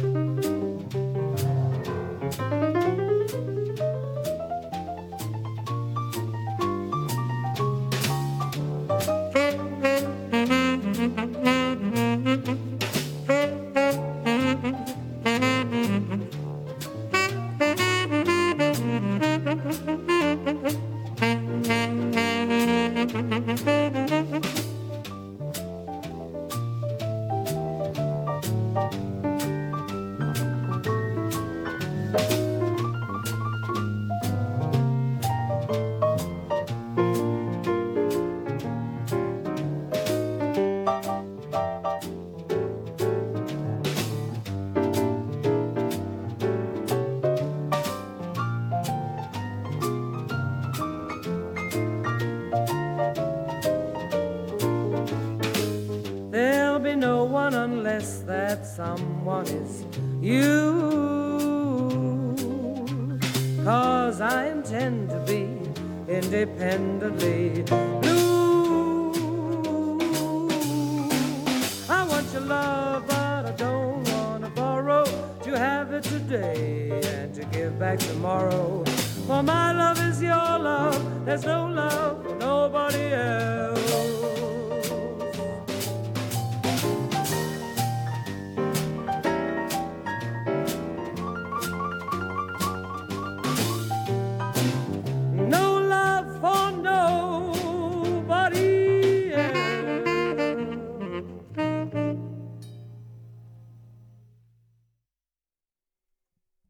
Moriva oggi, 14 luglio del 98, a 78 anni, Beryl Bryden, cantante jazz e blues britannica. Ella Fitzgerald di lei una volta disse che era la regina britannica del blues. La linea torna a Giulio Cainarca. Grazie a Federico Borsari e in questo caso c'è da concordare con la nostra ascoltatrice, amica Laura da Bologna, canzone deliziosa, deliziosamente cantata, bravo Fede, mi associo a tutto quanto, compreso l'elogio per il nostro Federico, sempre preciso, puntuale e anche di buon gusto nelle scelte musicali. Intanto Sbalordimenti si intitola il buongiorno di Mattia Feltri, forse per una volta ha ragione sulla stampa, in prima pagina scrive Mattia Feltri. Forse per una volta ha ragione Giorgia Meloni, sbalordita e indignata dall'incredibile, inaudito evento dell'imputazione coatta, cioè il giudice respinge l'archiviazione chiesta dalla Procura e comanda il processo, inflitta al sottosegretario Andrea Del Mastro delle Vedove. Infatti, prima d'ora a parte l'imputazione coatta di Beppe Grillo per l'aggressione a un giornalista, di una showgirl per tentata estorsione a Berlusconi, del leghista Stefano Candiani per istigazione a delinquere, dei grillini di Battista e Giarrusso per diffamazione, per tre collaboratori del ministro Del Rio nel caso Dieselgate, di Alessandro Profumo, caso Montepaschi, di Marco Cappato, suicidio assistito di J. Fabo, di Cecil Chienghe per aver sostenuto che la Lega è razzista, di Diego della Valle in Calciopoli, del tesoriere leghista Belsito per diffamazione di Bobo Maroni, di un antagonista milanese per diffamazione di Salvini, di Ignazio Marino per diffamazione del Movimento 5 Stelle, di Guido Crosetto per diffamazione di un grillino piemontese, di vari poliziotti per diffamazione della famiglia Cucchi, di Nichi Vendola per diffamazione di un consigliere regionale pugliese, dell'ex PM Antonino Ingroia per assunzioni illecite, di Berlusconi per rivelazione di segreto d'ufficio nel caso Unipol, di altre centinaia di indagati ogni anno, politici, medici, giornalisti, imprenditori, insegnanti, genitori per colpa nella morte dei loro figli, di un ragazzo che aveva rubato una scatola di cioccolatini da 8 euro. Ecco, a parte questi sparuti episodi, non se n'era mai sentito parlare dell'imputazione coatta, scrive Mattia Feltri in prima pagina sulla stampa, che lasciamo per andare a vedere che cosa ci racconta la verità di Maurizio Belpietro. La prima pagina di stamattina è dedicata a al piano dei sindaci del PD per levarci cibo, auto e vestiti. Dove nascono le pazzie verdi? Il report di C40, un network finanziato da Clinton e Soros che include i sindaci di Milano e Roma, prevede l'abolizione di carne e latte, l'addio ai mezzi di trasporto privati e al massimo tre capi di abbigliamento all'anno. Il piano del sindaco Sala e compagnia, abolire la carne e abolire il latte. I 100 sindaci del C40, organizzazione che riunisce le metropoli più inquinanti, incluse Roma e Milano, finanziata da Soros e Clinton, i 100 sindaci, tra cui Sala appunto e Gualtieri, vorrebbero eliminare il consumo di bistecche e formaggi entro il 2030 e consentirci di comprare soltanto tre vestiti all'anno. Lo Stato nel piatto spaventa soltanto se governa la destra, aggiunge Alessandro Rico. Le penne progressiste, fan di diktat medici e rivoluzione green a tavola, criticano la social card perché Meloni ci dice cosa mangiare. Lo Stato nel piatto è buono soltanto a sinistra, insomma, scrive Alessandro Rico. Sempre sulla, su, sulla verità di stamani in prima pagina. Paolo Del Debbio su Timmermans e le emissioni zero prima del 2050, il post voto della legge natura. Fabio Fazio Frigna su Discovery Channel, Warner Bros. Sono più libero e più ricco, aggiunge la verità. Si domanda il direttore Belpietro perché ai pubblici ministeri indagati non si chiedono le dimissioni sulla questione del Nodo giustizia in prima pagina sulla verità. Inutile fare i democristiani con i magistrati d'assalto, scrive il direttore della Verità Belpietro. Sulle prime pagine in tv infuriano le polemiche per le inchieste giudiziarie, con al centro esponenti politici di centrodestra. La chiamano giustizia orologeria. Giorgia Meloni, impegnata nella riforma di alcuni reati, tra cui abuso d'ufficio, è stata costretta a precisare di non essere in guerra con i magistrati. Mi è tornato in mente il vecchio aneddoto, scrive Maurizio Belpietro, che raccontava Francesco Cossiga. I fatti risalgono a prima che divenisse presidente e quindi vanno collocati nella seconda metà degli anni 60. Cossiga, insieme a un collega della DC, si recò da Flaminio Piccoli, che a quei tempi ricopriva un incarico di rilievo nella democrazia cristiana, scongiurandolo di votare contro la legge che regolava la carriera dei magistrati. Il leader scudo crociato non lasciò loro neppure il tempo di terminare l'esortazione. Per carità, se questa legge non passa, quelli ci arrestano tutti. Scongiurava Cossiga, in sostanza, anzi Falminio Piccoli, che era um, importante esponente della democrazia cristiana, viene scongiurato da Cossiga di votare contro la legge che regolava la carriera dei magistrati. Ma se facciamo così ci arrestano. La legge ovviamente passò, ma quando arrivò Mani Pulite, la concessione voluta da Piccoli non salvò il tesoriere della democrazia cristiana, Citaristi, dalle manette, anzi nel 92 l'intero pentapartito fu spazzato via dalle inchieste delle procure. Qual era la legge a cui i magistrati tenevano così tanto da far temere a piccoli arresti di massa se non era approvata? Era la legge cosiddetta Breganzone, dal cognome dell'onorevole Vicentino che l'aveva tenuta a battesimo. Fino al 65 chi tra i magistrati desiderava salire di grado era costretto a sottoporsi a una selezione dura ed erano pochi quelli che riuscivano a superare il concorso arrivando in Cassazione. Dal 66 però cambiò tutto e gli avanzamenti furono riconosciuti a chiunque indossasse una toga senza esclusioni di sorta.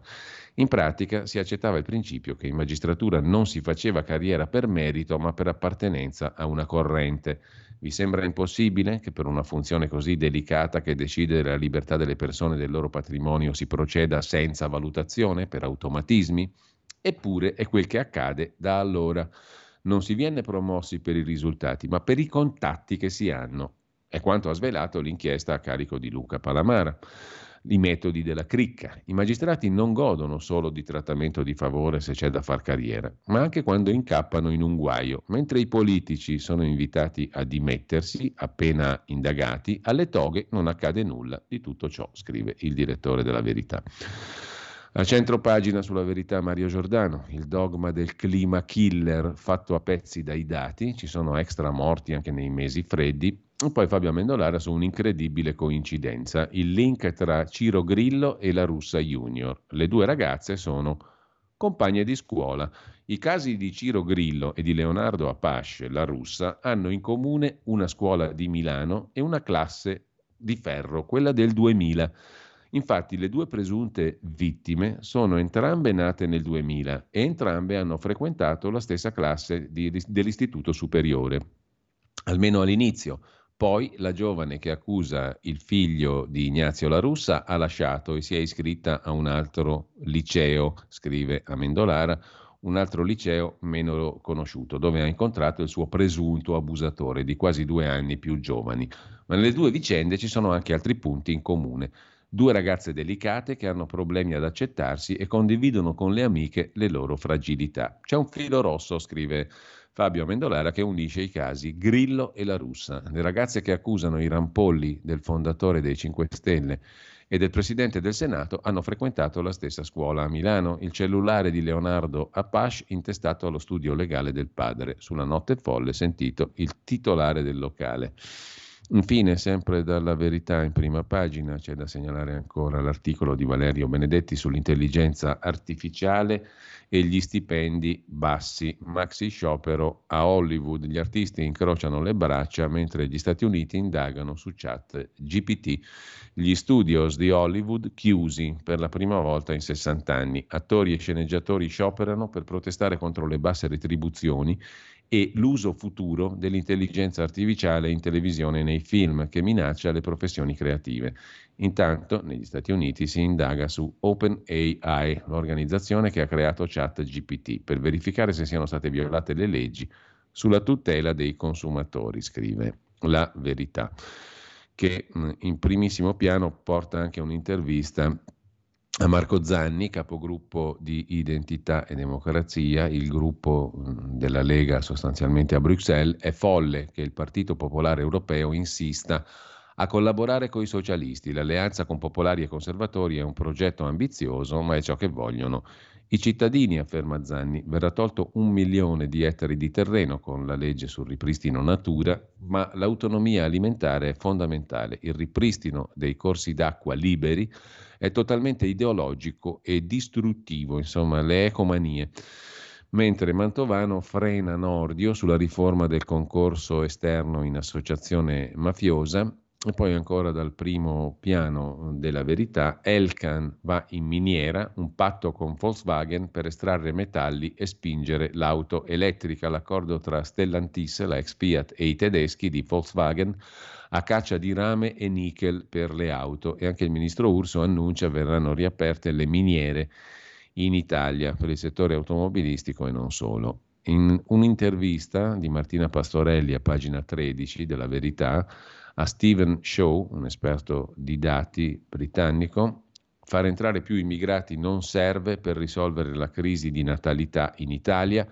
Il numero di neonati crolla ovunque, le difficoltà scoraggiano, il mondo sovrappopolato è una bufala, siamo in tanti soltanto perché viviamo di più, dice il, um, lo, studioso, lo, studioso, britannico, appunto intervistato, l'esperto di dati Stephen Shaw, documentarista e studioso appunto britannico intervistato oggi dalla Verità. Con ciò lasciamo la Verità, andiamo a vedere anche Libero. L'apertura di Libero è dedicata stamani a Salvini che stronca gli scioperi, tocca lavorare, la sinistra impazzisce. Il commento di Francesco Storace dai democratici alla CGL fino a Sumaoro, insulti e critiche al leghista che osa dimezzare gli orari degli stop ai treni. Perseguitato Berlusconi pure da morto, dell'Utri e Forza Italia, nuova indagine e poi l'articolo di fondo oggi è affidato a Filippo Facci, le solite bugie di Travaglio e Soci, le accuse a Nordio. Quelle che seguono sono parole dette, scritte, stampate e ristampate di Giovanni Falcone sul reato di concorso esterno in associazione mafiosa. Due punti, virgolette, la legge La Torre, 416 bis, studiata per perseguire specificamente il fenomeno mafioso e porre rimedio alla mancanza di prove dovuta alla limitata collaborazione dei cittadini e alla difficoltà intrinseca nei processi contro mafiosi di ottenere testimonianze, non sembra abbia apportato contributi decisivi nella lotta alla mafia. Anzi, c'è il pericolo che si privilegino discutibili strategie intese a valorizzare ai fini di una condanna elementi sufficienti solo per aprire un'inchiesta. Queste erano le parole di Falcone nel libro Cose di Cosa Nostra, che è il long seller sulla mafia più venduto della storia e verrebbe da chiuderla qui, se non fosse che oggi ci sono personaggi che dicono proprio il contrario. Smantellare il concorso esterno in associazione mafiosa, come annunciato da Nordio, ha detto Salvatore Borsellino, di professione fratello e testimonial, vuol dire sconfessare la legislazione voluta da Falcone e Borsellino. Questa sciocchezza, sottolinea Filippo Facci, è stata detta a Repubblica, ma anche sul Fatto Quotidiano. La morale si riaggiornava nell'editoriale di ieri. Sta alla Meloni decidere se la sua destra è quella di Borsellino o quella di Berlusconi, scrive Travaglio. Le bugie di Travaglio e Soci. Il fatto strumentalizza la lotta alla mafia per attaccare l'ex magistrato Nordio sulla possibile modifica del concorso esterno in associazione mafiosa, ma perfino Falcone nel libro del 91, Cose di Cosa Nostra, stroncava il concorso esterno in associazione mafiosa. Ancora dalla prima pagina di Libero, PD pacifista, in Italia sì, in Europa no, contro ordine compagni, i deputati della Schlein in Europa votano a favore dell'uso del PNRR per le armi all'Ucraina, a Roma hanno chiesto il contrario. Intanto scrive Gianluigi Paragone, criticano la social card ma tassano i poveracci. E poi la grande balla di Giorgia Meloni battuta nell'Unione Europea sulla riforma verde, smentita da Pietro Senaldi. Vittorio Feltri che si occupa degli imputati vittime delle guerre tra magistrati, i ricorsi dei pubblici ministeri contro gli assolti. È in corso la discussione sulla riforma della giustizia. Su un punto si è sempre sorvolato, sui gradi di giudizio, che sono tre. Primo grado, appello, Cassazione. La parola decisiva è l'ultima. La cosa strana è che se l'imputato in prima istanza viene assolto, il pubblico ministero può ricorrere. A questo punto interviene la Corte d'Appello che riesamina le carte e probabilmente ribadisce l'assoluzione. Non è finita perché anche il secondo pubblico ministero rinvia i documenti, scrive Vittorio Feltri, alla Cassazione, che magari ribalta tutto. Gli imputati vittima delle guerre tra toghe. Il caso Stasi. Stasi, Alberto Stasi, è stato incarcerato nonostante in precedenza fosse stato dichiarato innocente per ben due volte. Chi viene assolto in prima istanza da un tribunale andrebbe lasciato in pace evitandogli un nuovo processo, sostiene Vittorio Feltri. Chiudiamo con il rischio che finiscano all'asta 140.000 case. Se ne occupa Attilio Barbieri. Uno studio ha detto i tassi sono alle stelle, i mutui diventano insostenibili. Sono poco meno di un milione le famiglie italiane che inseguono disperatamente le rate di mutui e prestiti senza riuscire a saldarle. Sui 3 milioni e mezzo di nuclei che hanno acceso un mutuo, 140.000 rischiano di perdere la casa, mentre i numeri 1 di Fed BCE si interrogano se, ma soprattutto quando, alzare nuovamente i tassi di interesse. C'è un numero crescente di famiglie che faticano a rimborsare le rate, le rate di prestiti e mutui. A pagina 3 di Libero c'è la crociata di Sumaoro e compagnia contro gli aiuti ai poveri, cioè le proteste contro la social card il paladino dei migranti, la sua vicenda è finita lì, cioè, ce ne siamo dimenticati tutti del Sumaoro, attacca la Meloni per i 380 euro dati a un milione e mezzo di italiani perché favorisce la grande distribuzione organizzata. I supermercati, Repubblica e la stampa rilanciano, Schlein al solito strapparla. L'onorevole Sumaoro, eh, deputato del gruppo misto, non più sinistra, ha detto in sostanza ancora una volta il governo Meloni inganna i cittadini. L'inganno questa volta viene adoperato con la social card, viene premiata la grande distribuzione organizzata, i giganti del cibo, coloro che da anni continuano a imporre i prezzi dei prodotti ai contadini. Per fortuna dei contadini li difende il Sumaoro. Mentre sempre da Libero andiamo a vedere un altro articolo, ci risiamo con i pubblici ministeri che vogliono processare Silvio anche da morto e poi il testamento modello di Berlusconi secondo gli avvocati. Ora impugnarlo è un'impresa. Scrive Libero, le ultime volontà di Berlusconi dimostrano che il capofamiglia ha usato metodi e obiettivi chiari per preservare le aziende e i beni e non creare problemi nella successione. È un testo da studiare. Più soldi ai capigruppo, dicono sì anche i 5 Stelle, e poi il piano del governo sul meridione, zona economica speciale, zona protetta. L'Europa ha accolto la proposta del ministro Fitto per rilanciare il Sud. Lo sviluppo dovrebbe partire dall'occupazione per ridurre il divario col resto del paese. Il sud, il mezzogiorno d'Italia, diventerebbe un'unica zona economica speciale, ZES. Si renderebbe strutturale la decontribuzione, cioè meno tasse per chi investe nelle realtà del sud. La balla della Meloni sconfitta in Europa l'abbiamo già vista e poi la politica estera con Biden che dice che Putin è sconfitto pure. Con ciò lasciamo anche prima, il primo piano di Libero, c'è da segnalare anche nelle pagine interne un'intervista a Matteo Bassetti, direttore malattie infettive all'ospedale San Martino di Genova, volto noto dell'epoca Covid. I medici Novax mi accusano, ebbene li faccio radiare tutti dice Bassetti che contrattacca dopo l'esposto all'ordine. Sono 123 i dottori secondo cui Bassetti durante la pandemia ha tra l'altro propagandato l'efficacia di un siero sperimentale. La replica di Bassetti si sono autodenunciati e adesso li rovino. Sono contento, ho ricevuto molti attestati di solidarietà. Ho curato 7.000 persone, in maggioranza non vaccinati.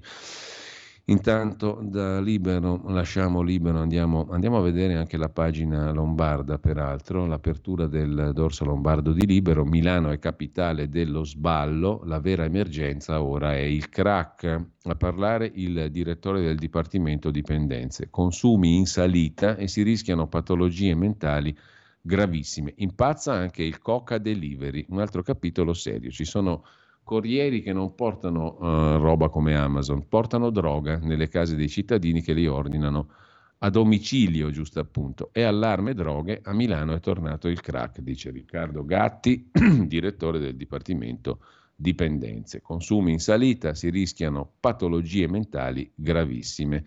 Occhio all'outlet dello sballo, al, uh, aggiunge Gatti. Su Milano il problema sta diventando molto pesante, assai drammatico uh, a dire il vero. E, um, con questo lasciamo anche libero e andiamo a vedere adesso uh, le prime pagine la prima pagina anzi del quotidiano di Sicilia che apre stamattina con eh, due casi particolari, Acireale e Sciacca, anni e anni di vane promesse ed ecco come è sparito il termalismo in Sicilia. Il turismo termale è un turismo pur sempre importante. Impianti chiusi rispettivamente da 14 e 8 anni, una risorsa milionaria colpevolmente dimenticata metti insieme un tassello dopo l'altro e anche gli impianti termali sono un tassello per far girare l'economia. Mancano i giudici, ma 400 fanno i consulenti, inutile contrasto tra governo e Associazione Nazionale Magistrati, sottolinea il direttore Carlo Alberto Tregua. Insomma, continuano a dire che mancano i giudici, ma questi giudici fanno consulenze a destra e a manca. Nel forum col presidente dell'Associazione Nazionale Magistrati, 26 marzo del 22 sul quotidiano di Sicilia, ho raccolto la sua testimonianza sulla carenza di organico dei magistrati. Mancano 1400 giudici, ma gli ho posto una domanda sul numero di giudici distaccati nelle stanze dei ministeri o in altri luoghi che non fanno la professione per cui hanno vinto il concorso e sono circa 400. Ora mi è sembrato del tutto illogico, scrive Tregua, che una forte carenza di magistrati sia peggiorata da un ulteriore distacco di 400 unità ma tant'è, diceva Santa Lucia, il governo ha bisogno di magistrati consulenti e la questione non è modificabile. D'altro canto i concorsi lunghissimi non sono mai coperti dai vincitori, per cui su 300 posti ne vengono occupati 250, eppure ci sono migliaia di giovani che vorrebbero fare i giudici, scrive il direttore del quotidiano di Sicilia che si occupa in seconda pagina della ZES, zona economica speciale unica per il Sud Italia, l'ok dell'Unione Europea alla proposta del governo, e poi la Corte Costituzionale che ha giudicato illegittima la legge regionale sul piano casa, interventi che impattano sul territorio sottratti ad ogni tipo di controllo. La sentenza numero 90 del 23. La legge regionale sul piano casa è illegittima, non può più essere applicata. Lo sono alcuni articoli che inficiano la razio della legge, mm, così eh, in primo piano sul quotidiano di Sicilia. Dal quotidiano di Sicilia passiamo a Italia Oggi, poi ascolteremo anche oggi il diritto e rovescio audio-video del direttore Pierluigi Magnaschi. Avvisi fiscali con troppi errori è il titolo d'apertura. Il 2022 ha registrato un'impennata dei falsi positivi con 450.000 comunicazioni annullate in autotutela corrispondenti ad oltre il 6% del totale degli invii di avvisi fiscali. Sono ancora troppo elevate le percentuali di atti di accertamento, esiti delle liquidazioni automatizzate delle imposte, comunicazioni di irregolarità e inviti all'adempimento spontaneo inviati ogni anno dall'Agenzia delle Entrate ai contribuenti italiani che risultano errati. Molti di questi vengono corretti o annullati dalla stessa amministrazione finanziaria, sono il 6% del totale, non poco mentre sempre dalla prima pagina di Italia Oggi il corsivo, diritto e rovescio, poi andiamo in pausa, una pausa musicale anche un po' più lunga. Al Parlamento europeo di Strasburgo è stata approvata per il rotto della cuffia la legge per proteggere la natura. Il gruppo dei partiti di sinistra è euforico, ma non tiene conto che con questo voto si sono create le premesse per un Parlamento europeo molto diverso da quello attuale. Tutti sono più o meno d'accordo su un percorso ecologico Le divergenze scoppiano sulla velocità della riforma. In Germania le restrizioni verdi fanno crescere dell'1% alla settimana l'estrema destra dell'AFP, Alternative für Deutschland, AfD, che è già diventato il secondo partito dopo i popolari con oltre il 20% e fa precipitare socialisti e verdi. Il potentissimo premier olandese Rutte dopo essersi scontrato con i suoi agricoltori, ha annunciato che non si presenterà alle elezioni. Inoltre l'Unione Europea produce solo l'8% della CO2 mondiale, mentre paesi come Cina e India produrranno come vogliono. Vale il motto della gatta frettolosa che partorì gattini ciechi. Scrive Magnaschi. L'odissea di una donna qualunque in una Roma senza taxi è in prima pagina, l'articolo del nostro Antonino Danna su Italia Oggi, poi a pagina 8, come sempre molto vivido ed efficace. Ci fermiamo, compresa un brano musicale. La tua radio è ascoltabile anche con la televisione in digitale. Sul telecomando della televisione digitale o del tuo ricevitore digitale puoi scegliere se vedere la TV o ascoltare la radio. Risintonizza i canali radio e troverai anche Radio Libertà, canale 252.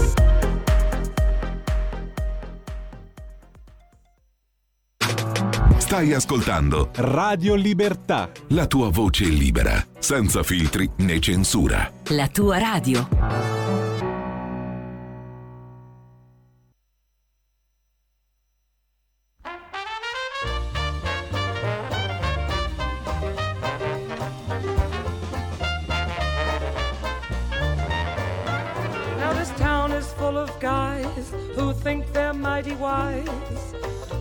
Because they know a thing or two.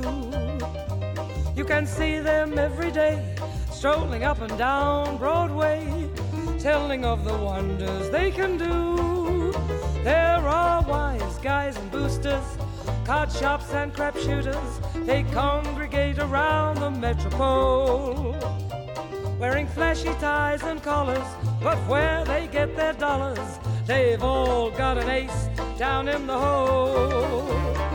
Now some of them write to the old folks for coin, and that's their ace in the hole. While others have gals on that old tenderloin, and that's their ace in the hole. They'll tell you of trips they're going to make from Frisco up to the North Pole. But up on that line in their clothes, not a dime, if they lost their ace in the hole.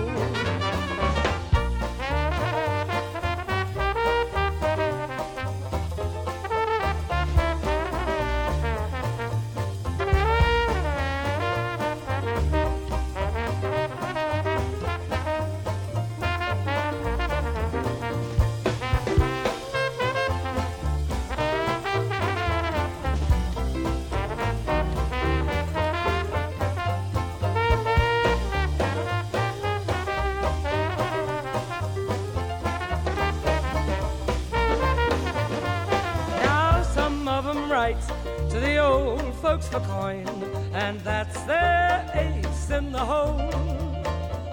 While others have gals on that old tenderloin, and that's their ace in the hole. They'll tell you of money they've made and they've spent, but they never can flash that old bankroll. And their names would be mud like a chump dealing stud if they lost their ace in the hole.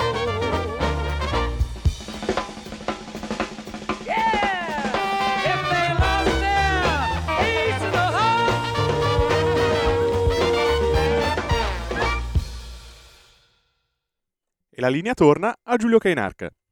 Eccoci qua, facciamo in tempo a vedere anche la prima pagina del manifesto, il quotidiano comunista. Profondo Nordio, il titolo principale, retromarcia sull'abolizione del reato di concorso esterno. Il sottosegretario Mantovano Silura Nordio, Meloni da Mattarella che chiede di abbassare i toni sulla giustizia. Lo show di Sant'Anché non mollo e mi arricchirò con le querele. E poi le cluster bomb arrivano in Ucraina. Le bombe a grappolo statunitensi sono arrivate in Ucraina, scrive il manifesto. Lo, lo ha confermato ieri il generale ucraino Oleksandr Tarknavsky, che smentisce le accuse russe. Secondo Mosca, le forze armate di Kiev avrebbero già utilizzato questo tipo di ordigni e il Cremlino minaccia. Ora che l'esercito nemico inizierà a utilizzare questo tipo di arma in modo sistematico, anche noi ne intensificheremo l'utilizzo. Le polemiche internazionali dei primi giorni si sono molto attenuate, lasciando il posto agli equilibrismi geopolitici e all'espansione della Nato.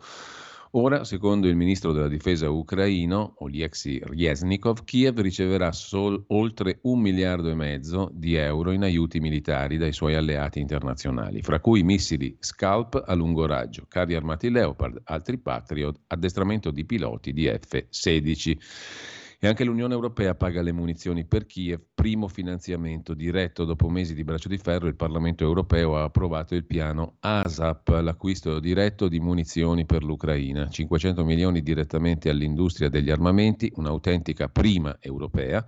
A votare contro pochi dissidenti, pochi anche a sinistra, sottolinea il manifesto.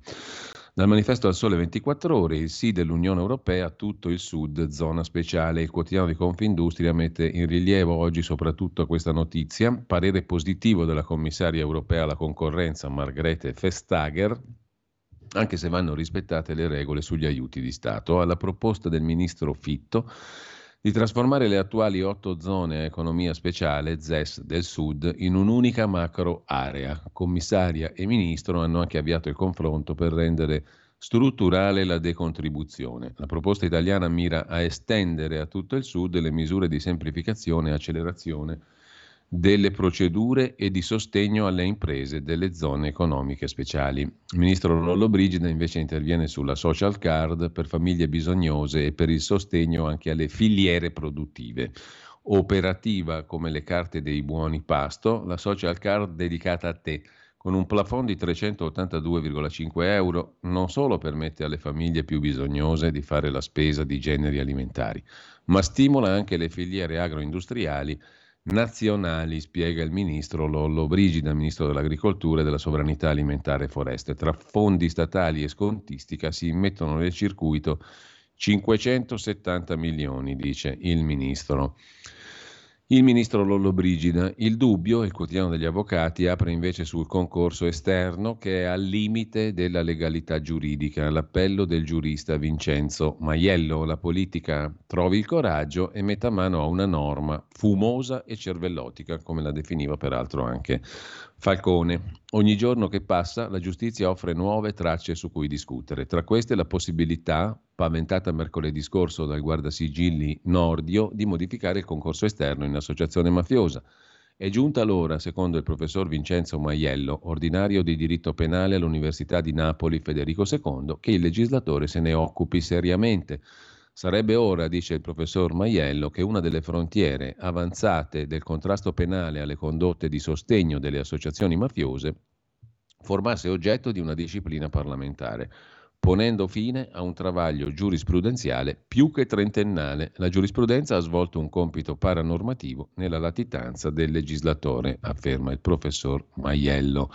Chi critica quell'artificio giuridico si becca del mafioso, osserva Davide Varì, sempre in prima pagina sul Dubbio, il quotidiano degli avvocati penalisti. Detto questo, io vorrei ritornare anche ad alcuni degli articoli di ieri che abbiamo lasciato indietro, oltre alla questione sulla questione della sanità, chiedo scusa, c'era anche da segnalare ieri un articolone di Avvenire che mh, riguardava il rapporto, il voto sul rapporto Covid dell'Unione Europea, un voto che ha significato anche alcune alcune cose, cioè l'intento, l'intento principale, la novità principale di questo voto il Parlamento europeo, chiedo scusa, ha votato a maggioranza sul rapporto COVI. Rapporto COVI cosa significa? Nel marzo 22 nasce la Commissione COVI, un gruppo di 38 eurodeputati che esaminano i fatti Covid dal 2020 in avanti per stilare un rapporto per consentire all'Unione Europea di mettere in campo azioni comunitarie di prevenzione sanitaria e di politica industriale in campo farmaceutico. Quel rapporto è stato votato appunto l'altro ieri dal Parlamento europeo a Strasburgo. e ha messo nero su bianco per la Commissione europea gli indirizzi su cui l'Unione europea potrebbe e dovrebbe impostare le proprie decisioni in futuro, a cominciare da una novità dirompente che diventerà il tema centrale forse nell'agenda delle elezioni europee del prossimo anno, cioè la necessità di un'unione della salute dotata di un'infrastruttura pubblica per vaccini e farmaci, modellata sull'esempio del National Institutes of Health americano con margine di manovra e budget autonomi, il che significa mai più decisioni in ordine sparso come avvenuto durante i mesi dell'emergenza Covid, con la mancata collaborazione tra gli Stati membri per mascherine e camici e soprattutto mai più dipendenza da attori esterni, in primo luogo dalle grandi aziende farmaceutiche alle quali si sono affidate cifre da capogiro necessarie per la produzione e l'acquisto dei vaccini anti-Covid. La questione non è di poco conto in tempi di sovranismo, tant'è vero che la raccomandazione del rapporto è stata la proposta dell'agenzia pubblica in questione, appunto, tipo il National Institute of Health americano, è stata al centro di un acceso dibattito all'interno della Commissione e ha anche rischiato di sparire del tutto. La relatrice, Dolores Montserrat, ex ministra spagnola della Sanità ai tempi del governo Rajoy, alla vigilia del voto ha depositato un emendamento soppressivo dell'articolo che poi è stato respinto. A dar corpo all'idea di creare questa specie di super istituto europeo, di super, di super entità, diciamo così, una autorità propria dotata di, un, di, una propria infrastruttura pubblica, insomma, e di autonomia di budget per affrontare prossime e future pandemie, a dar corpo a questa idea e a promuoverla è stata sostanzialmente l'italiano Forum delle diseguaglianze e delle diversità, a partire dal lavoro e dallo studio redatto per la commissione COVI dall'economista dell'Università Statale di Milano Massimo Florio,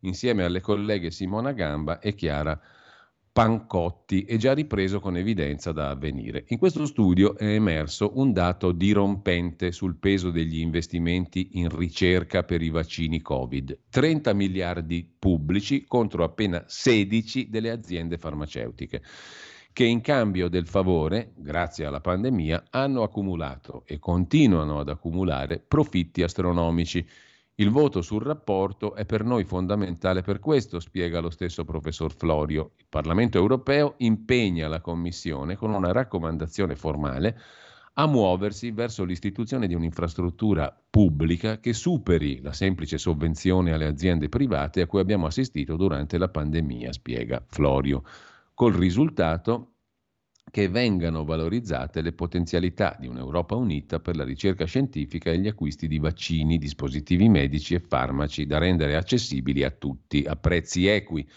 Di più, c'è un altro aspetto importante del rapporto che riguarda la trasformazione di HERA, la direzione della Commissione europea per le emergenze sanitarie nata durante il Covid per gestire gli acquisti di vaccini, in un'agenzia autonoma, con budget maggiore, missione più ampia e più trasparenza perché questa autorità era in tempi di Covid è stata strutturata come una direzione generale della Commissione, formata da una ventina di funzionari, tra cui nessuno scienziato, e articolata come stazione appaltante dei contratti di acquisto di vaccini e farmaci senza gare, continua il professor Florio.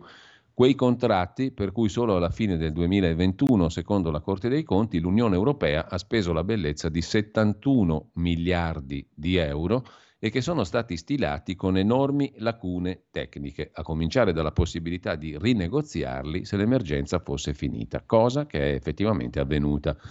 Non a caso il tema della mancata trasparenza sui vaccini ha trovato un consenso trasversale all'interno della commissione Covi, anche da parte di chi, come gli esponenti di Identità e Democrazia, in particolare gli eurodeputati leghisti, dell'Unione della Salute e di Infrastrutture Pubbliche non vogliono sentir parlare, spiega l'eurodeputata leghista Stefania Zambelli. Il nostro giudizio su questo rapporto della Commissione Covi è positivo, anche se ci siamo astenuti per la contrarietà sul punto della creazione di una struttura unica. L'autonomia degli Stati in materia sanitaria non può essere messa in discussione, a maggior ragione per l'Italia, che quell'autonomia riconosce a livello regionale, dice l'eurodeputata leghista. Su contratti e vaccini invece siamo tutti d'accordo, sono stati fatti troppi errori e perfino noi, membri della Commissione, durante le audizioni non siamo stati messi nelle condizioni di avere accesso, per esempio, ai colloqui tra von der Leyen e i vertici della Pfizer. senza contare la questione del contenuto dei vaccini e degli effetti avversi. Altro capitolo spinoso, visto che se il rapporto ha eh, in questo caso eh, escluso le rivendicazioni dei Novax presenti tra gli eurodeputati della Commissione, tuttavia ha messo nero su bianco per la prima volta gli errori di comunicazione commessi dalle agenzie, a cominciare dall'EMA, l'Agenzia Europea del Farmaco, proprio sui vaccini e sui danni che in alcuni casi hanno, passato, hanno causato. Per cui ci doveva essere chiarezza, si legge al punto 222 proprio come c'è stata sui loro benefici, cioè contribuire a salvare milioni di vite e a prevenire gli effetti gravi del virus. Una constatazione a cui si accompagna l'invito diretto, sempre all'Agenzia Europea del Farmaco, l'EMA, a pubblicare linee guida per tutti i futuri vaccini affinché gli effetti avversi vengano evitati nel rispetto della sicurezza dei pazienti. Il rapporto europeo sul Covid, votato l'altro ieri dal Parlamento europeo, appunto, è anche la plastica rappresentazione, scriveva ancora venire ieri, pagina 4, la rappresentazione della situazione drammatica in cui versano tutti i sistemi sanitari che ovunque hanno fatto i conti con i danni causati dai tagli sulle spese per la ricerca, per la prevenzione e per il personale, oltre che dal mancato investimento sull'assistenza a domicilio.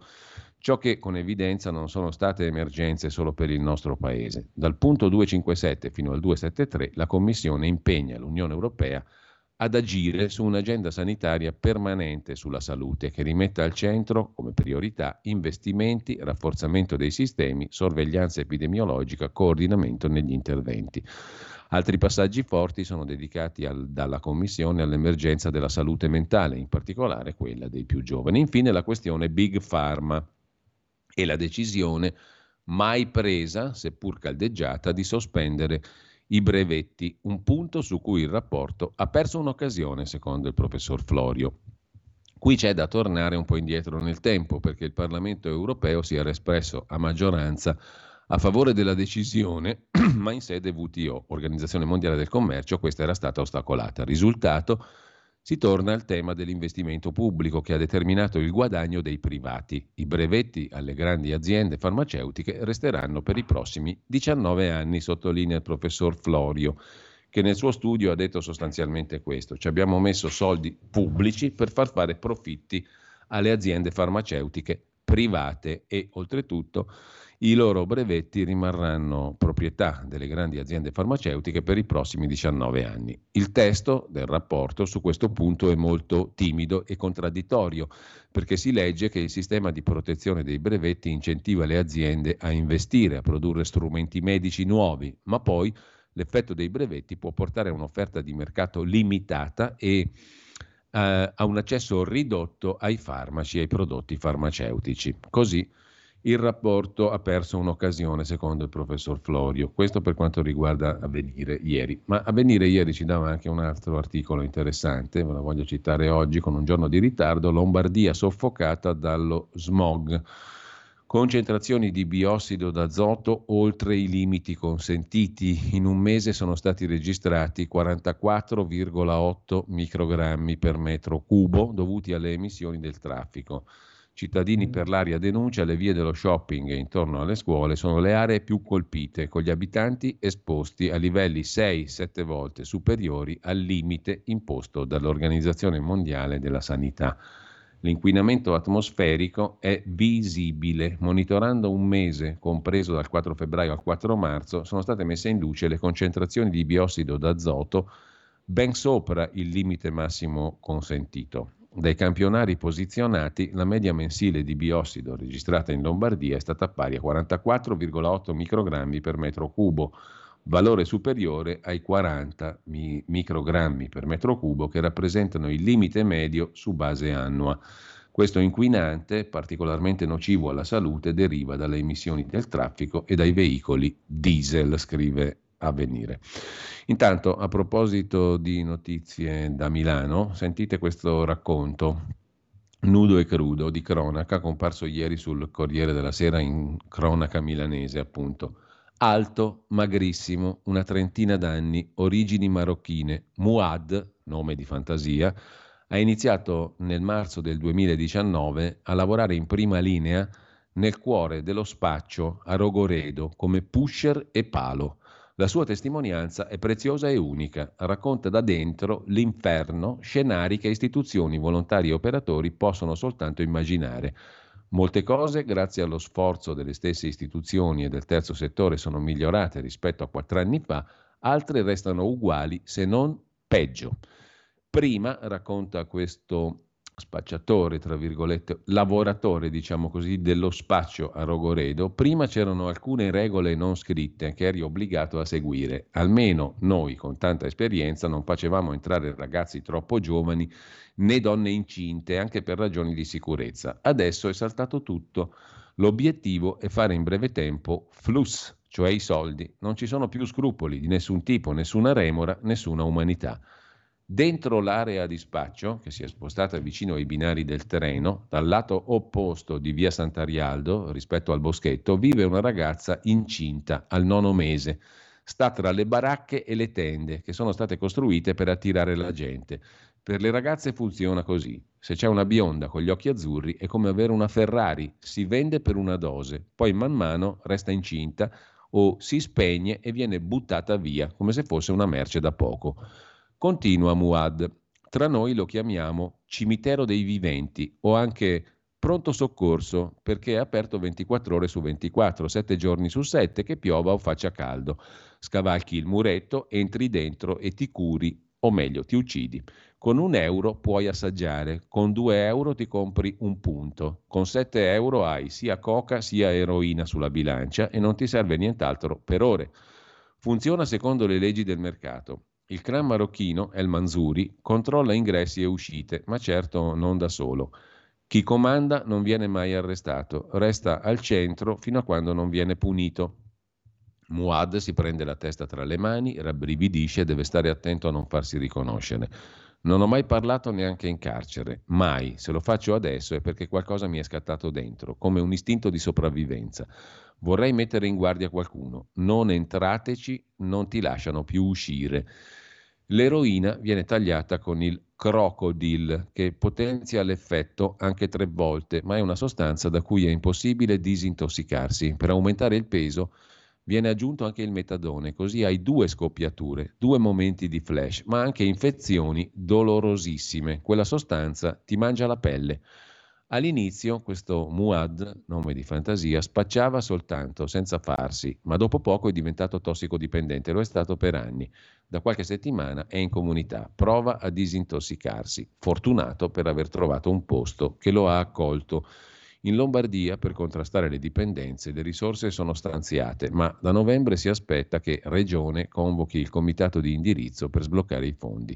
20 milioni nel boschetto, racconta ancora Muad, il clan vendeva più di un chilo e mezzo di eroina, quasi uno di coca al giorno. Si fa presto a calcolare il giro d'affari.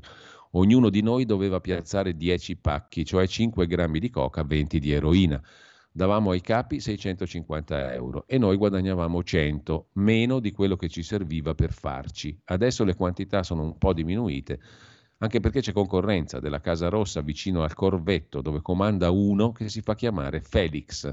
Alla casa lavora tanta gente, la droga è meglio di Rogoredo anche se costa un po' di più e non rischi di essere rapinato dai tunisini che a Rogoredo sono diventati aggressivi. Ma la compri in buste chiuse, ti devi fidare e la bilancia non c'è neanche. Rogoredo e Corvetto sono alleati Diverso per il Parco Nord, lì i fuochi d'artificio annunciano che è arrivata la roba e sparano fin troppo spesso. Richiamano con i fuochi d'artificio chi deve fare la spesa di droga. È ancora l'inferno. Rogoredo e non solo, racconto shock di un pusher, scenari peggiorati, scrive il Corriere della Sera ieri. Con ciò noi ci salutiamo qui, più o meno, insomma, abbiamo da segnalare, anzi vorrei segnalarvi un bell'articolo su Agenda Digitale poi facciamo in tempo a dare una spolverata anche alle pagine interne dei giornali di oggi, ma proprio velocissimamente. Un bell'articolo su Agenda Digitale a proposito del caso Snowden, intercettazioni di massa dieci anni dopo, l'eredità del grande scandalo privacy. A dieci anni dalle rivelazioni di Edward Snowden, uno dei più grandi scandali che abbiano mai coinvolto le istituzioni americane, Esaminiamo l'impatto del Datagate sulla nostra concezione di privacy, sorveglianza governativa e sul delicato equilibrio tra sicurezza nazionale e diritti individuali. Le sfide che ancora persistono, scrive Anna Cataleta su, e Andrea Grillo su eh, Agenda Digitale, lo trovate in primo piano. Dicevamo adesso di dare un'occhiata anche, un attimo soltanto, un'occhiata la diamo anche alle pagine, alcune pagine interne dei quotidiani di oggi, molto velocemente prima di salutarci e di ascoltare il cui Parlamento e magari un altro bel brano musicale. Dicevamo dai quotidiani di oggi, vi segnalo molto rapidamente su Avvenire, una pagina anche qui dedicata alla sanità, bisogna investire per salvare la sanità italiana, è il piano del sindacato CISL che in 16 punti propone per il governo una riorganizzazione del sistema delle cure e dell'assistenza, risorse, posti letto, medicina di territorio, investimenti chiede la CISL, costruire un sistema integrato di assistenza è l'obiettivo di fondo del documento intitolato La cura della persona, il valore del lavoro che la CISL propone alla riflessione del dibattito pubblico, dopo che l'emergenza Covid ha evidenziato il grande valore e i limiti del Servizio Sanitario Nazionale. Mentre sempre su avvenire la questione dei più soldi, 1200 euro ai capigruppo, ma anche la Lega che va all'attacco sull'accoglienza. Muore un bimbo soccorso, peraltro, piccola vittima a bordo della nave Dattilo. A terra i racconti di tre madri disperate raccolti dai volontari. Federica e Zaia, offensiva nel nord. Basta ospitalità diffusa e tensione nei piccoli comuni, scrive eh, Avvenire. Su, eh, ancora da segnalare oggi cosa abbiamo eh, sulla pagina economica del Corriere della Sera, la questione dell'agricoltura e dell'ambiente. Il governo attacca l'Europa sulla legge sul ripristino della natura. Tajani, Salvini, Lollobrigida e il ministro Picchetto contro questa legge. E poi c'è un'intera pagina che il Corriere dedica in pagina economica all'intelligenza artificiale. Arriva in Italia Bard, così Google sfida OpenAI. Il chatbot è collegato al web per l'espansione dell'immaginazione. Questo l'obiettivo di fondo. Con questo mm, ci salutiamo, buona prosecuzione di ascolto, buona mattina a tutti da Giulio Cainarca.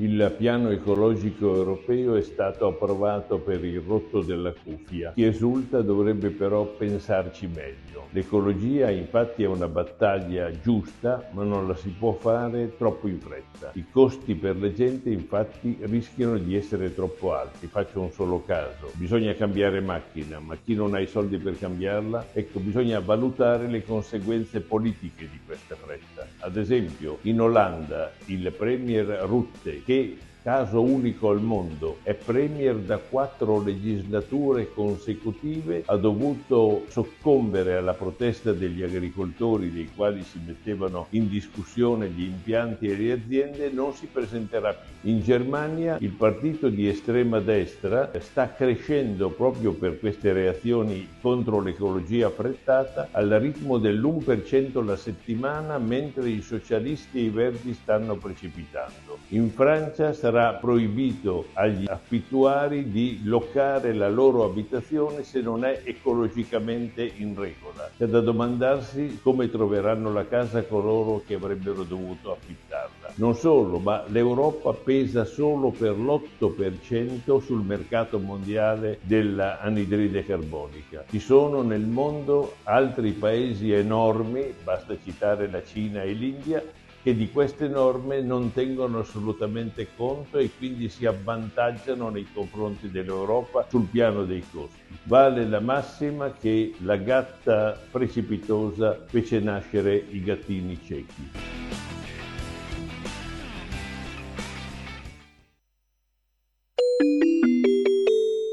Qui Parlamento.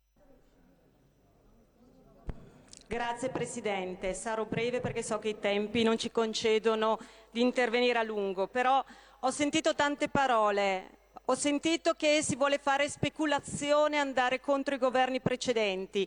Io mi chiedo in questi giorni chi avete voluto colpire voi? In continuazione quelle regioni che si sono trovate completamente sole e abbandonate da questo governo all'inizio della pandemia. Io voglio parlare della mia regione, della regione Lombardia. Vi siete accaniti contro la regione Lombardia in queste ore e adesso sento parlare di una commissione di inquisizione. Vi ricordo una cosa, è già stata fatta in Regione Fate parlare la collega, mi pare che ciascuno abbia avuto tutto il tempo per dire quello che ha pensato e desiderato. Prego, prosegua. In Regione Lombardia è già stata fatta, dove hanno partecipato tra l'altro anche cons- l'ex consigliere, oggi onorevole Girelli. Quindi di cosa vogliamo parlare? Di cose che sono già state fatte all'interno delle regioni. In Regione Lombardia si è già verificato, ma noi vogliamo capire altro. Vogliamo capire le famose mascherine, velina. Ve le ricordate in televisione quando Boccia diceva che ci mandava le mascherine? Erano semplicemente delle veline. Questo va approfondito, va approfondito perché le mascherine ordinate da Regione Lombardia venivano bloccate alle dogane e quindi i nostri sanitari nelle nostre case di riposo non c'era il materiale necessario fin dall'inizio. Qui Parlamento. Avete ascoltato la rassegna stampa.